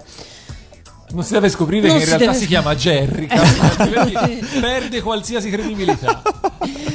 Ehm, a proposito di eh, anche qui di dischi monografici, non esiste un monografico di Gem, non esiste né in, in Italia, ma non esiste nemmeno in America. Però in America Eh, però in America, mh, diciamo in Sud America, è stato ritrovato un master con circa 20 incisioni originali, che non sono niente rispetto a- a- al- al- alla mole complessiva di canzoni che avre- dovrebbe ammontare a 151, insomma se sono state contate giuste. Ehm, e quindi ehm, un fan ha cercato poi di, di- di pubblicare queste 20 canzoni. Non so esattamente se sia mai stato... Sicuramente sono transitate sulla rete per un periodo, Esatto, possiamo sì, dirlo. Probabilmente- Però diciamo che no, ad oggi non- qualcuno non ha avuto così l- l- l'astuzia di pubblicarle, perché poi in realtà Gem è stato un successo in tutto il mondo, per cui può- possiamo deridere Jerrica, però in realtà sarebbe uno di quei CD che i cultori secondo me acquisterebbero Sì, su scala mondiale acquisterebbero C'è sicuramente. addirittura chi sostiene che sia stata la prima serie musicale, eh, diciamo, strettamente, strettamente detta, perché appunto Ma- lì le, le canzoni erano scritte apposta per la serie. Ma anche Le- no. Ma non lo so, già Crimi aveva canzoni scritte per la serie ed era una idol, cantava. Vabbè, ma gli Cioè- Arci, ma gli Isadette, Arci- Alvin. Eh beh, sì, infatti. Sì. Per cui non, non so esattamente. Io ho in rete ho trovato moltissimi fan di una serie che invece, per esempio, a me non piaceva neanche un po'. Eh, e addirittura ho trovato una dichiarazione di Gwen Stefani che dice eh, che per lei Gem è stata eh, fondamentale, insomma, è stata un po' il, eh, la figura che poi l'ha, l'ha guidata nella scelta poi della carriera, della carriera musicale. Tant'è che lei voleva farsi chiamare Jerrica Stefani. Esatto, Ge- ma poi Ah, è l'hanno andata male. dissuasa, l'hanno convinta che non fosse una... E da lì è nata una Io carriera ricordo- sfolgorante. Esatto, ricordo anche che in Italia esistevano dei, dei fumetti, dei giornalini, insomma, ehm, dedicati a Gem, ma che in realtà no- erano una, una cosa tarocca. Venivano dall'Inghilterra ed erano tradotti in, in italiano, ma non avevano niente a che fare con la produzione americana. Io invece ricordo che in un qualche catalogo di- de- della Gig, de- dei giocattoli di Natale, quindi suppongo di quegli anni, eh, a scuola il gioco era eh, praticamente che ognuno più o meno diceva qual era il suo, il suo giocattolo preferito e poi non mi ricordo se si estraeva a sorte o che, però insomma per capirsi l'uomo nero era la parrucca di Gem, ovvero se, se a te toccava la parrucca di Gem eri quello, quello chiaramente più sfigato di tutti. Io so solo che le bambole altrettanto non mi piacevano, ma in quello stesso periodo uscì Barbie Rockstar, che secondo me era mille volte meglio di Gem. Ah, vabbè. Non lo so, io credo ci siano tanti fans di Gem all'ascolto. eh. Se lo siete, scriveteci a diretta chioccioladioanimati.it o info chioccioladioanimati.it e fatecelo sapere.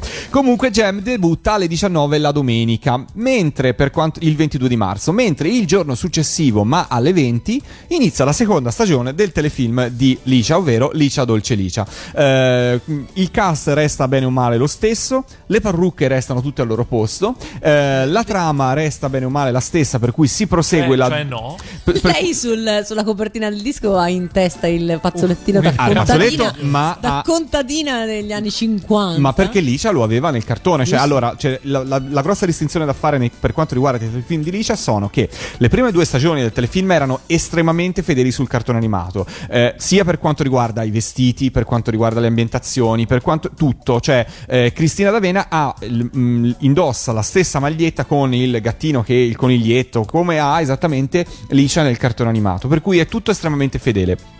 Sarà poi dalla terza stagione che Satomi perderà la parrucca, eh, Cristina perderà l'abbigliamento tipico di Licia come nel, tele- nel cartone animato, per cui tutto E prenderà compariranno le fettine. una dimensione diversa e compariranno le, fa- le famose fettine panate che fanno parte della terza stagione. Passa- si passa un po' quindi da- dal- dalla, dalla provincia del Kansai alla Milano da bere. alla Milano 2 da bere, esatto, alla Milano 2 da bere. Quindi Licia Dolce Licia è dal 23 marzo del 1987, il lunedì, il mercoledì e il venerdì.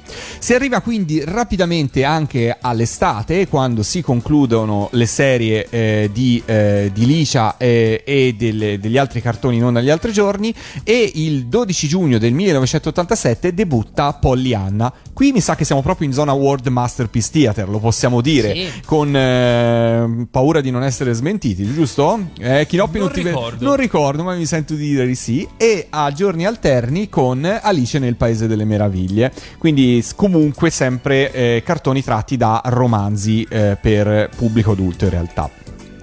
Ma per quanto riguarda invece la programmazione domenicale, ci sono due serie su cui vale un attimo la pena fermarsi, perché sono le serie dei The Little, eh, Littlest, scusami, i piccoli e eh, Alvin Show. Cosa possiamo dire su queste due serie? Chi comincia? Beh, partiamo dai piccoli, perché eh, andavano in onda alle 19, mentre Alvin andava in onda alle 19.30. Beh, è ragionevole.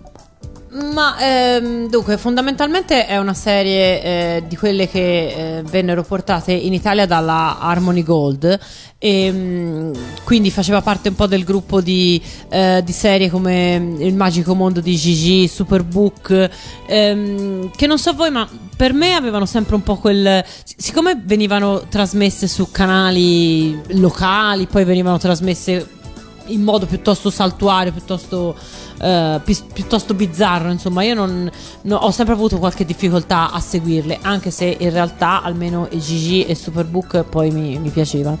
Ehm, la Harmony Gold si occupava anche del, del doppiaggio in, in italiano e. ehm, Fondamentalmente eh, la serie non riscosse grande, grande successo in, in Italia dal- al punto che è stata pochissimo replicata, mentre invece è una serie che ha avuto tanto, ma proprio tanto successo in Spagna e in Francia, dove fiorì un, un vasto merchandising eh, di dischi, videocassette, album di figurine, giochi da tavolo e pupazzetti. Quindi forse più che Eravamo il paese sbagliato. Eh, esatto, eravamo il paese sbagliato per parlare di questa, di, questa, di questa serie di cui io veramente ho ricordi lontanissimi, anche se in realtà non è andata in onda poi, insomma, così, così tanto tempo fa. Io più che la domenica la ricordo la mattina su Italia 1, Sì, però, anch'io, però beh, Comunque diciamo che era tratta dagli stessi romanzi da cui poi è stato tratto Arietti de- dello studio Ghibli, quindi insomma alla fine,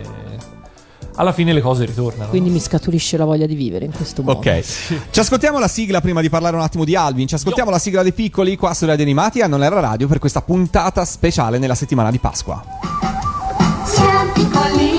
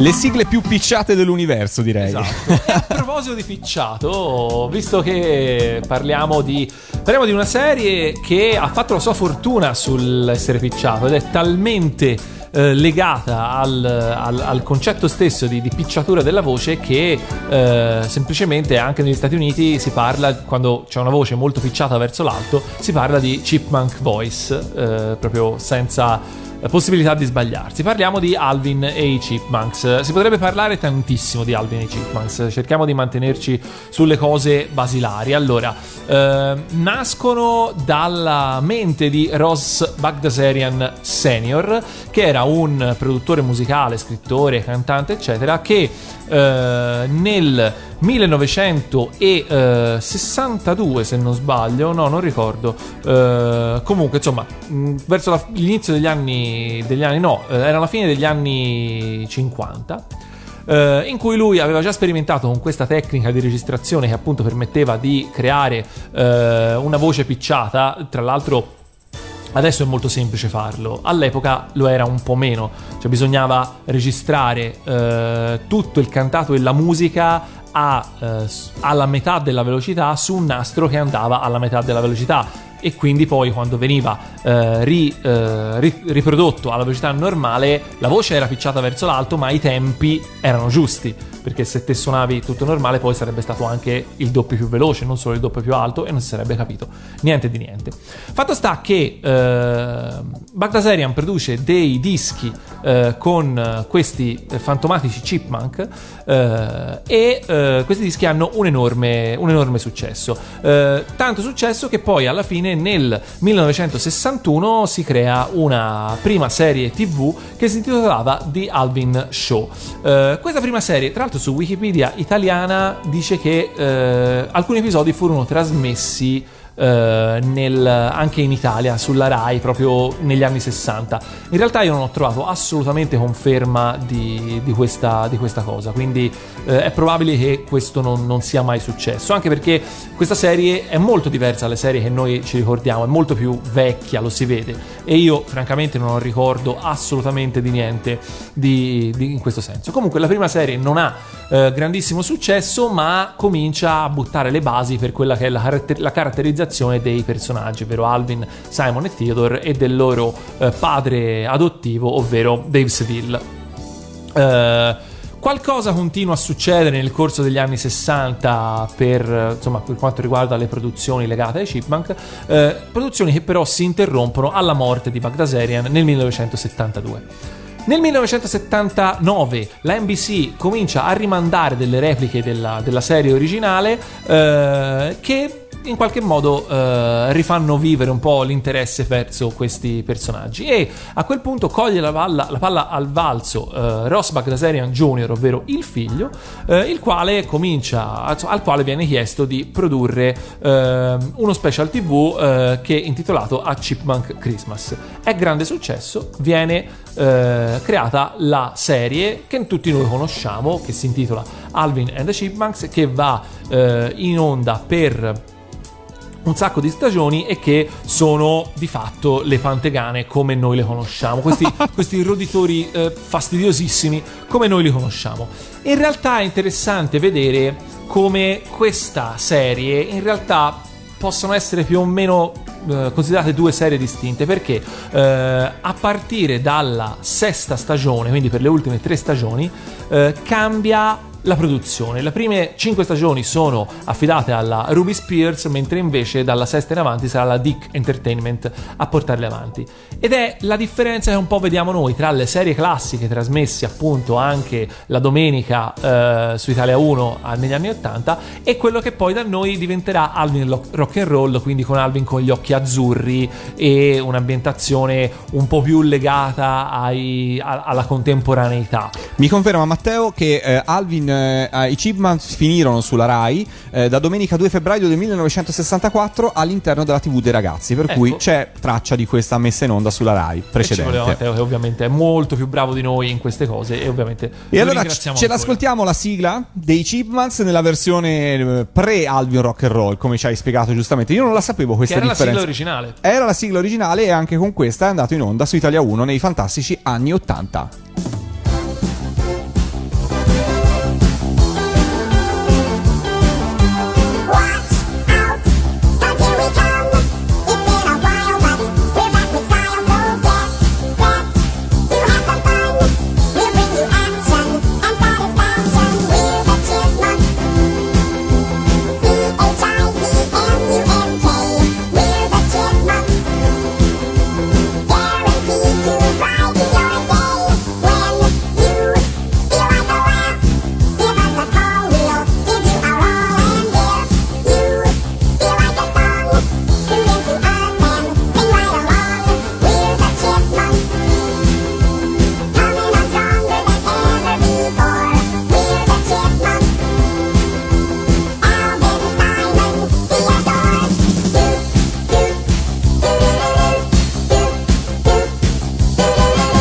Devo dire che mi piaceva molto la serie originale, diciamo le prime stagioni, quindi quella che per me è la serie originale di Alvin, mentre invece non ho mai potuto sopportare Alvin Rock and Roll? Rock and Roll. E nemmeno io. Ma le prime erano belline, Certo. anzi, poi e si chiudevano con il lungometraggio, quello in cui loro sono in giro sul i chipmunks e le cipette, ovvero le, le- le chipmunk eh, femmine, eh, sono in giro con, il- con la mongolfiera a giro per il mondo, che è molto bello. E tra l'altro c'è una piccola curiosità su questo film, ovvero che eh, praticamente eh, qualche tempo prima eh, alla Disney produssero Taro nella pentola magica, che, fu- la pentola magica, che fu un tale fallimento che tantissimi animatori vennero licenziati semplicemente. E Bagdasarian ne, eh, li reclutò, ne, reclutò, ne reclutò diversi per quel film che tra l'altro se lo vedete, tra l'altro è stato trasmesso anche quello varie volte su Italia 1 eh, se lo vedete è proprio completamente diverso da tutto il resto che venne prima e dopo riguardo ad Alvin perché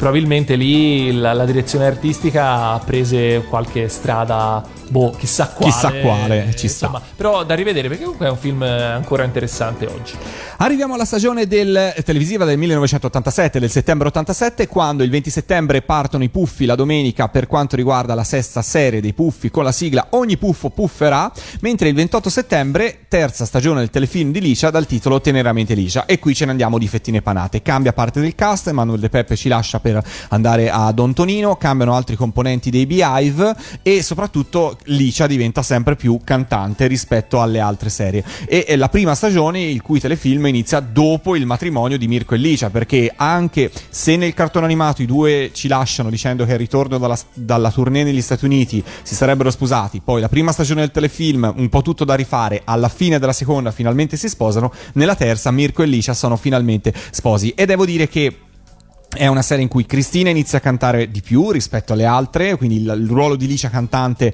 è maggiore perché entra a far parte dei Beehive a tutti gli effetti. Volevi dire Chinoppi? No, volevo dire, eh, io non ricordo molto bene i telefilm di Licia, devo essere sincero, ma dopo loro si sposano, il piccolo sgorbio Andrea, la cui unica battuta era Io voglio che Mirko e Licia si sposino. Cosa dice da lì in avanti? Diventa muto? No, non diventa Scorpiolo? mu- Dai, no, ma povero, povero Andrea.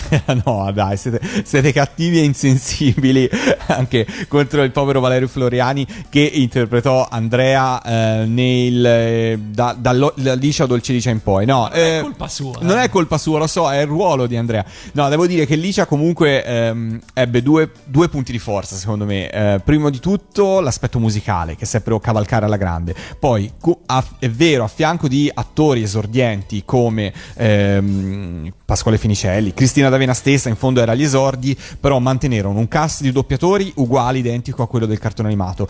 Grandiosi, perché comunque Pietro Baldi che riusciva a caratterizzare eh, Giuliano, che era un gatto vero in questo caso, era veramente molto molto forte. Ehm, e la serie ebbe un, successo nonostante i mezzi scarsi a disposizione. È da considerare anche veramente una delle prime fiction italiane, telefilm italiani fino a quel momento eh, per ragazzi fatti in questo modo non ce n'erano stati, per cui rappresenta comunque un esperimento e forse anche il, ehm, come dire, eh, un'ulteriore conferma del profondo legame che c'era fra l'Italia e il Giappone per quanto riguarda la passione verso eh, le serie di animazioni. Per cui, vabbè, insomma, lo so che poi è facile parlare delle spalline di liscia, parlare delle parrucche di Satomi, parlare di Satomi che suona il flauto, parlare di, parlare di, di, di Andrea o delle fettine panate, però fu veramente una serie di eh, rivoluzionaria per tanti aspetti. Tant'è che appunto il 28 settembre del 1987 tornò teneramente liscia.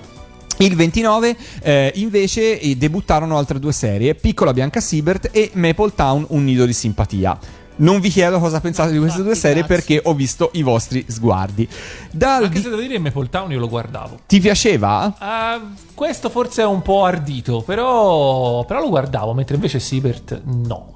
Per quanto riguarda i cartoni, il 18 gennaio del 1988 scavalliamo quindi al, dopo il Natale, arriva il lunedì, il mercoledì e il venerdì Ilari. Mentre Ilari lo guardavo. Eh, fra l'altro è una serie cortissima, eh, per cui insomma era facile seguirlo. Mentre dal 29 febbraio del 1988, sempre di lunedì, mercoledì e venerdì, eh, ultima stagione di Licia con Balliamo e cantiamo con Licia. Serie che si conclude con eh, insomma il link, il trade union fra la serie di Licia e la successiva serie di Arriva Cristina perché eh, Licia scopre di aspettare un bambino per cui eh, decide di prendersi una pausa dai Beehive, anche Mirko fa la stessa cosa, i Beehive si trovano quindi improvvisamente così quasi disoccupati, al mambo arriva la telefonata di Cristina D'Avena che dice cari Beehive perché non venite di fatto a suonare con me per cui si crea già il ponte con quello che sarebbe successo poi eh, di lì a non molto. Mentre per quanto riguarda le serie di animazioni il 24 maggio dello stesso anno arriva la principessa dai capelli blu il martedì, il giovedì e il sabato eh, a- mm, con episodi spezzati a metà per poter trasmettere negli stessi giorni anche le repliche di Maple Town. Ma visto n'era che abbiamo fatto una Serviva. grossa infornata di serie televisive fino a qua e di cartoni, rico- risentiamo come Alessandra Valeri Manera faceva, riusciva a scegliere queste serie e quali preferiva fra le serie giapponesi e le serie americane. A metà degli anni 80 la library di cartoni animati di Fininvest, eh, importati soprattutto dal Giappone, è impressionante. Come sceglievi i cartoni animati da portare in Italia? C'è stata qualche serie su cui non avresti mai scommesso del suo successo e che poi invece si è rivelata un successo enorme? Allora, partiamo dall'inizio della domanda. Come venivano scelti i cartoni? E torniamo indietro al discorso, la programmi per bambini che devono piacere ai bambini. In quel periodo lì avevamo una realtà che era una realtà statunitense dove c'erano dei programmi per bambini, io parlo, faccio un discorso generale ovviamente, non Certo. Sto dicendo che fossero eh, o tutti splendidi o tutti brutti, però molti dei programmi per bambini della realtà statunitense erano dei programmi per bambini non particolarmente eh, allettanti. Perché? Perché eh, ricordiamoci che i puffi non sono statunitensi, i puffi vengono prodotti da Anne Barbera, però i puffi vengono da Bruxelles, ricordiamocelo bene questo, per favore non vengono dal Belgio, quindi non mettiamo i puffi lì dentro. La realtà è che in America in quel periodo mh, vigeva una filosofia per cui io la chiamo una filosofia di facciata, nel senso che i cartoni devono essere tutti estremamente buonisti e quindi perdevano ogni possibilità di storia. Qualunque storia tu vada a prendere di successo, deve avere un buono, deve avere un cattivo, cioè insomma deve avere un antagonista. Non possono essere tutti santi, perché sennò la storia non regge. Allora ovviamente bisogna fare le cose di buon senso, però in quel momento in America vigeva questa filosofia ed era difficile trovare sul mercato americano dei prodotti non buoni, perché erano prodotti buoni, non era questo il punto, ma eh, con delle sceneggiature forti. Il mercato giapponese invece aveva delle sceneggiature estremamente valide. Eh, se vogliamo, non ritengo fosse così perché secondo me la grafica giapponese è splendida, ma veniva vista come una pecca eh, il limitato numero dei disegni mm, diciamo così per fotogramma, anche se poi non è fotogramma, ma chiamiamolo così. La verità è che i giapponesi con una grafica pazzesca eh, in realtà davano molto più senso di movimento di, di- di- quelli eh, statunitensi, però eh, voglio dire capisco che un pubblico di adulti potesse far abituato a quel tipo di disegno facesse fatica. Tornando quindi a noi, io ho puntato molto sul mercato giapponese perché secondo me erano quelli che avevano le sceneggiature più valide. Eh, non mi è capitato di pensare che qualche cosa che potesse aver successo non avesse successo, questo non è accaduto francamente. Il punto è che sul mercato c'è quanto c'è, Certo. quindi alla fine devi fare anche i conti di quanto hai e se hai un certo numero di ore di programmazione sai che, programmazione, sai che non tutte faranno proprio straboom, qualcuna farà boom boom, qualcuna farà straboom, è ovvio perché quello è quanto hai sul mercato.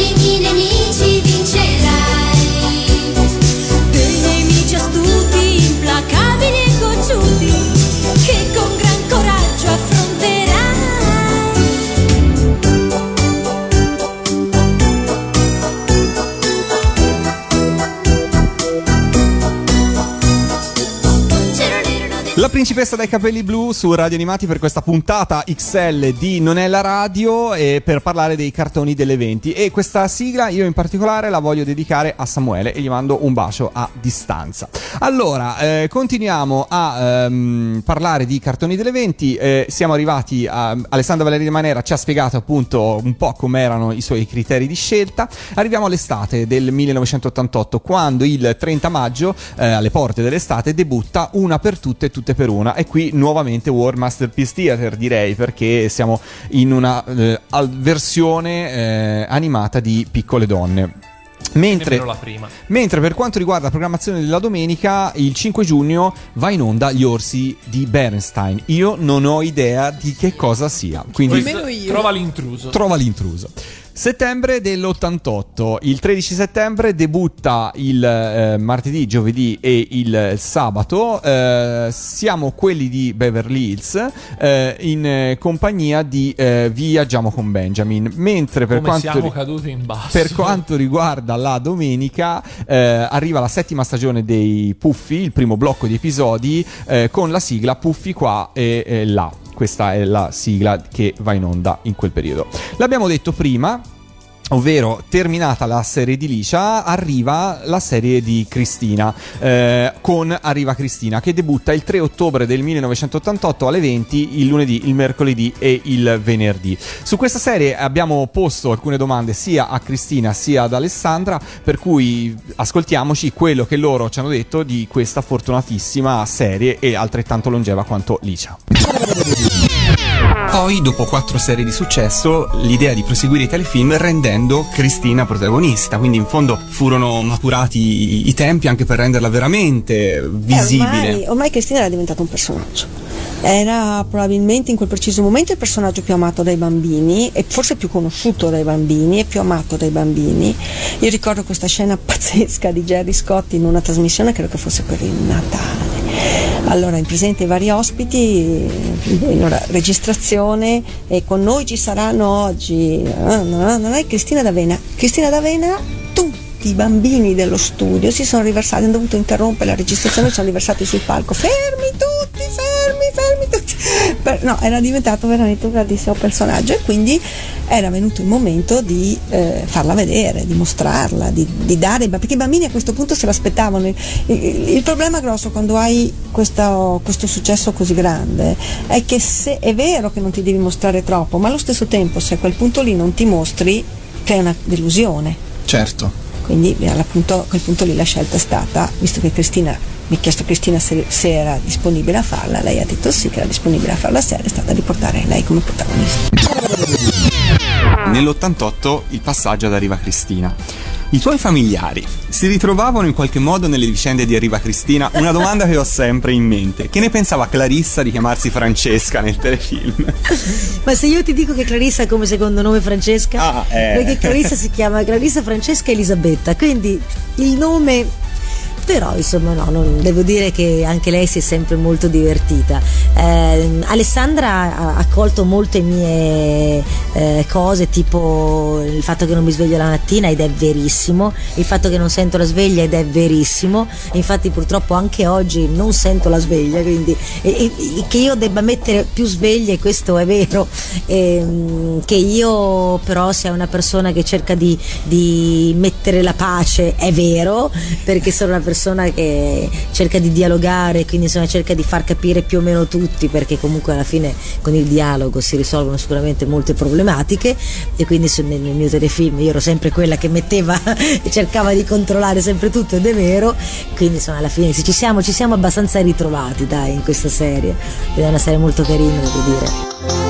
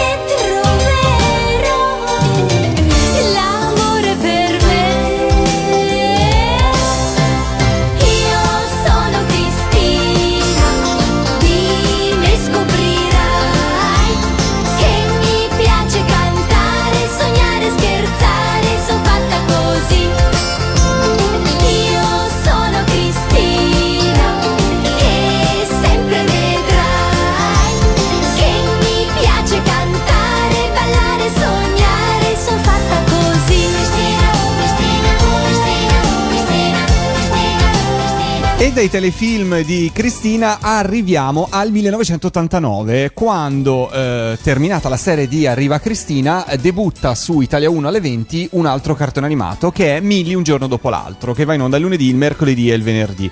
Eh, questa serie io l'ho seguita in parte, non mi faceva impazzire però devo dire che fu un buon successo eh, ma secondo me non altrettanto forte quanto il cartone animato che debuttò il giorno seguente il martedì il, il 10 gennaio 1989 ovvero D'Artagnan e Moschettieri del Re questa fu una serie che io personalmente ho seguito tutta e fu un grossissimo successo eh, per un cartone animato delle 20 tu Vale l'hai seguita? Io sì, sì, era. Era eh, appassionante. ecco, era appassionante. Era appassionante. E purtroppo io credo che se non è stata l'ultima, è stata la penultima dei cartoni delle 20 che mi ha tenuto incollato al, al- al televisore, insomma, tu- per tutte le puntate. Perché l'ultima sono stati i Bob Bobs. No, no, invece purtroppo no. L'ultima credo sia stata, si può dire, anche se viene più, più avanti o si aspetta. Vabbè, ve- Vabbè, aspettiamo, aspettiamo, aspettiamo, aspettiamo, aspettiamo. Però mi raccomando, gentili ascoltatori, trepidate nell'attesa. ok. Allora, per quanto riguarda il ehm, ehm, appunto da, da D'Artagnan, arriviamo al 12 giugno dell'89 quando arriva Siamo fatti così, anche questo in prima TV il lunedì e mercoledì e il venerdì. E per quanto riguarda i puffi, vanno in onda la domenica la, la seconda parte degli episodi della settima stagione con la sigla I puffi sanno, che credo che a tutt'oggi sia una delle sigle dei puffi più famosa oltre la eh, principale. Per quanto riguarda la domenica, da segnalare Teodoro l'invenzione che non va dal s- 17 settembre del 1989 e poi altre serie che sono arrivate a partire dal eh, 1990, ovvero i, eh, i Bobo Bops. Allora, parliamo dei Bobo Bops, Perché? forza. Da- Ti prego. non li amate? Io non l'ho proprio mai visti, ricordo solo che non, non- non- non corrispondevano in niente in quello che, a- al tipo di serie che avrebbe potuto piacermi in quel periodo, quindi... E invece? E invece? E invece? Ci dice che... No, no, niente, Ah, nemmeno io. niente. Anzi, devo dire, i Bobo Pops eh, per me rappresentano la fine di un'epoca perché è il primo 45 giri, perlomeno nei miei ricordi, in cui cambiò la grafica dell'etichetta della Five Record. Per cui non c'era più la scritta Five, bella rossa, dorata, ma c'era quella roba verde e bianca che iniziarono a fare da quel Non, momento non ci in poi. credevano nemmeno più. No, no, basta, infatti. Successivamente eh, arrivano altre due serie che comunque eh, portarono un buon successo, ovvero dal 12-3 del 1990 a- al 21-9-1990 andarono in onda Alvin Rock and Roll e Zero in condotta. Zero in condotta era abbastanza divertente, Alvin ne abbiamo parlato prima, però in questo caso si tratta di due serie eh, americane. Per quanto riguarda l'estate del 1990, il cartone delle 20 fu principalmente il, ehm, le avventure di Teddy Raspin, serie di animazione secondo me secondaria legata al famoso pupazzo che parlava e che muoveva la bocca parlando. Non ho un grande ricordo di questa serie, E mentre per quanto riguarda il ritorno dalle vacanze estive, il cartone animato che ehm, inaugurò il martedì, il giovedì e il sabato dal 25 settembre del 90 fu eh, il, ehm, il, il cartone animato Niente paura, c'è Alfred. Anche questo io lo ricordo fino a un certo punto. piaceva. Ma sì, insomma, parliamone. Parliamone. Ehm, temo che abbiamo fatto un salto, un salto temporale. Abbiamo fatto un salto un po' troppo lungo e ci siamo bruciate due serie importanti dopo siamo fatti così. Evviva Fall Town e soprattutto Ti voglio bene Denver. Altre due serie che sono andate in onda in prima TV alle 20. Ti voglio bene Denver, io me lo ricordo, credo di averlo seguito abbastanza per, per quanto fosse una serie americana. Io credo di ricordarmelo di più in replica, in realtà. Addirittura? Forse, Mm, ok. forse, forse. Ok, e soprattutto subito dopo, con debutto il 2 di eh, ottobre dell'89, la seconda stagione di Cristina, dopo il successo di Arriva Cristina. Tante altre serie, arriviamo, scorriamole rapidamente perché sono Peter Pan, conosciamoci un po', Scuola di Polizia, Papà Gambalunga, arriviamo veramente allo sgocciolo degli anni 80, si sta chiudendo un'epoca. Fra l'altro conosciamoci un po' rappresenta la prima serie andata alle 20 di cui non viene realizzato un 45 giri e la stessa sorte succede anche a Scuola di Polizia. Mentre per quanto riguarda l- le ultime due, le- l'ultima serie a essere trasmessa alle 20 con un 45 giri, per quanto quotato dobbiamo citare Il mistero della pietra azzurra che, andrà- che andò in onda a partire dal primo luglio del 1991 eh, per tutta l'estate fino ai primi di agosto. L'ultima serie ad essere stata trasmessa alle 20 su Italia 1 fu Mille luci nel bosco e eh, che si concluse il 3 di agosto del 1991. Ma perché finì la fascia ragazza di Italia 1?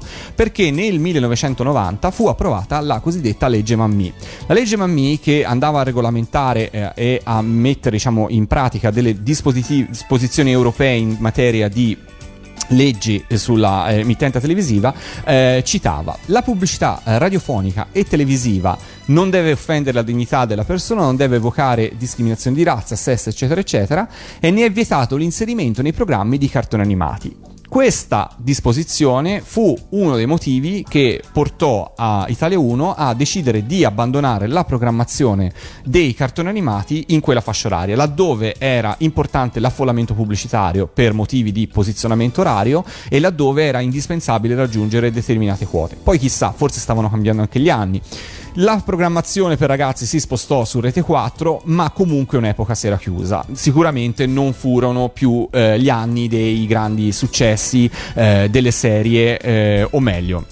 Su Rete 4 sono andate serie importanti, è andata Sailor Moon, è andata un altro- un'altra stagione del telefilm di Cristina, eh, ci sono state le repliche dei di Oscar, il libro della giungla, insomma ne possiamo citare tante, però secondo me quella magia che c'era stata su Italia 1 nella programmazione delle 20 non si è più ripetuta.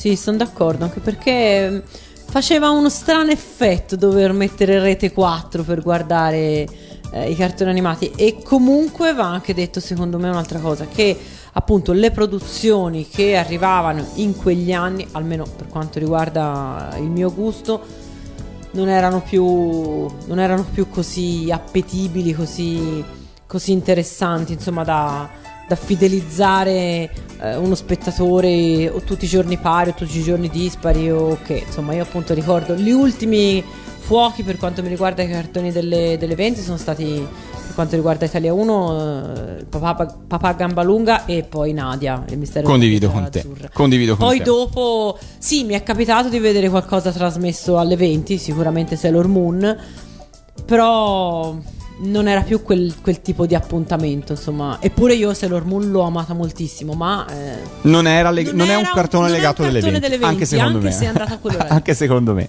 Per te, Chinoppi? Io la cosa che mi viene fuori da- a- dopo questa carrellata è come in effetti ehm, abbiano avuto a seconda del momento dei significati diversi per me perché comunque io stavo crescendo e quindi la mia fruizione del, del cartone animato cambiava eh, e li ho visti più o meno tutti però a seconda del periodo ho dei, ho dei ricordi diversi. Questo è- è- trovo che sia bello perché comunque eh, rappresentava una sorta di, eh, di- di- di continuità. Eh, e sì il fatto che mh, probabilmente poi dopo non, non erano più trasmessi in quella fascia oraria su quel canale mi dà un po' la stessa impressione dalla Valentina cioè eh, non erano semplicemente quel tipo di cartoni lì. I cartoni su Rete 4 erano un'altra cosa noi eravamo cresciuti e, e sì era finita veramente un- un'epoca Si è conclusa indubbiamente un'epoca, sì. Eh, Fabio ci dice: ci è sfuggito anche lui. Benjamin, no, no, lo, lo abbiamo citato, lo abbiamo citato prima. Non abbiamo grande passione per gli gnomi da queste parti. E allora chiudiamo così questa puntata speciale di eh, Non è la radio con questa mega carrellata di tutti i cartoni di Italia 1 con la sigla- l'ultima sigla che è andata in onda su Italia 1 il 3 di agosto del 1981. eh, sì, 3 di agosto del 1991 per l'ultima volta si sentivano le note di questa sigla qua. È tutto da parte di Lorenzo. è tutto da parte di Valentina. È tutto da parte di Jerrica, eh, volevo dire Chinoppi. La prossima settimana non saremo in onda perché ci prendiamo una settimana di vacanza tutti e tre insieme. Ma ci ritroveremo subito dopo con altre puntate fantastiche di Non è la radio. Ciao a tutti e questa è Mille luci nel bosco. Ciao ciao. Ciao!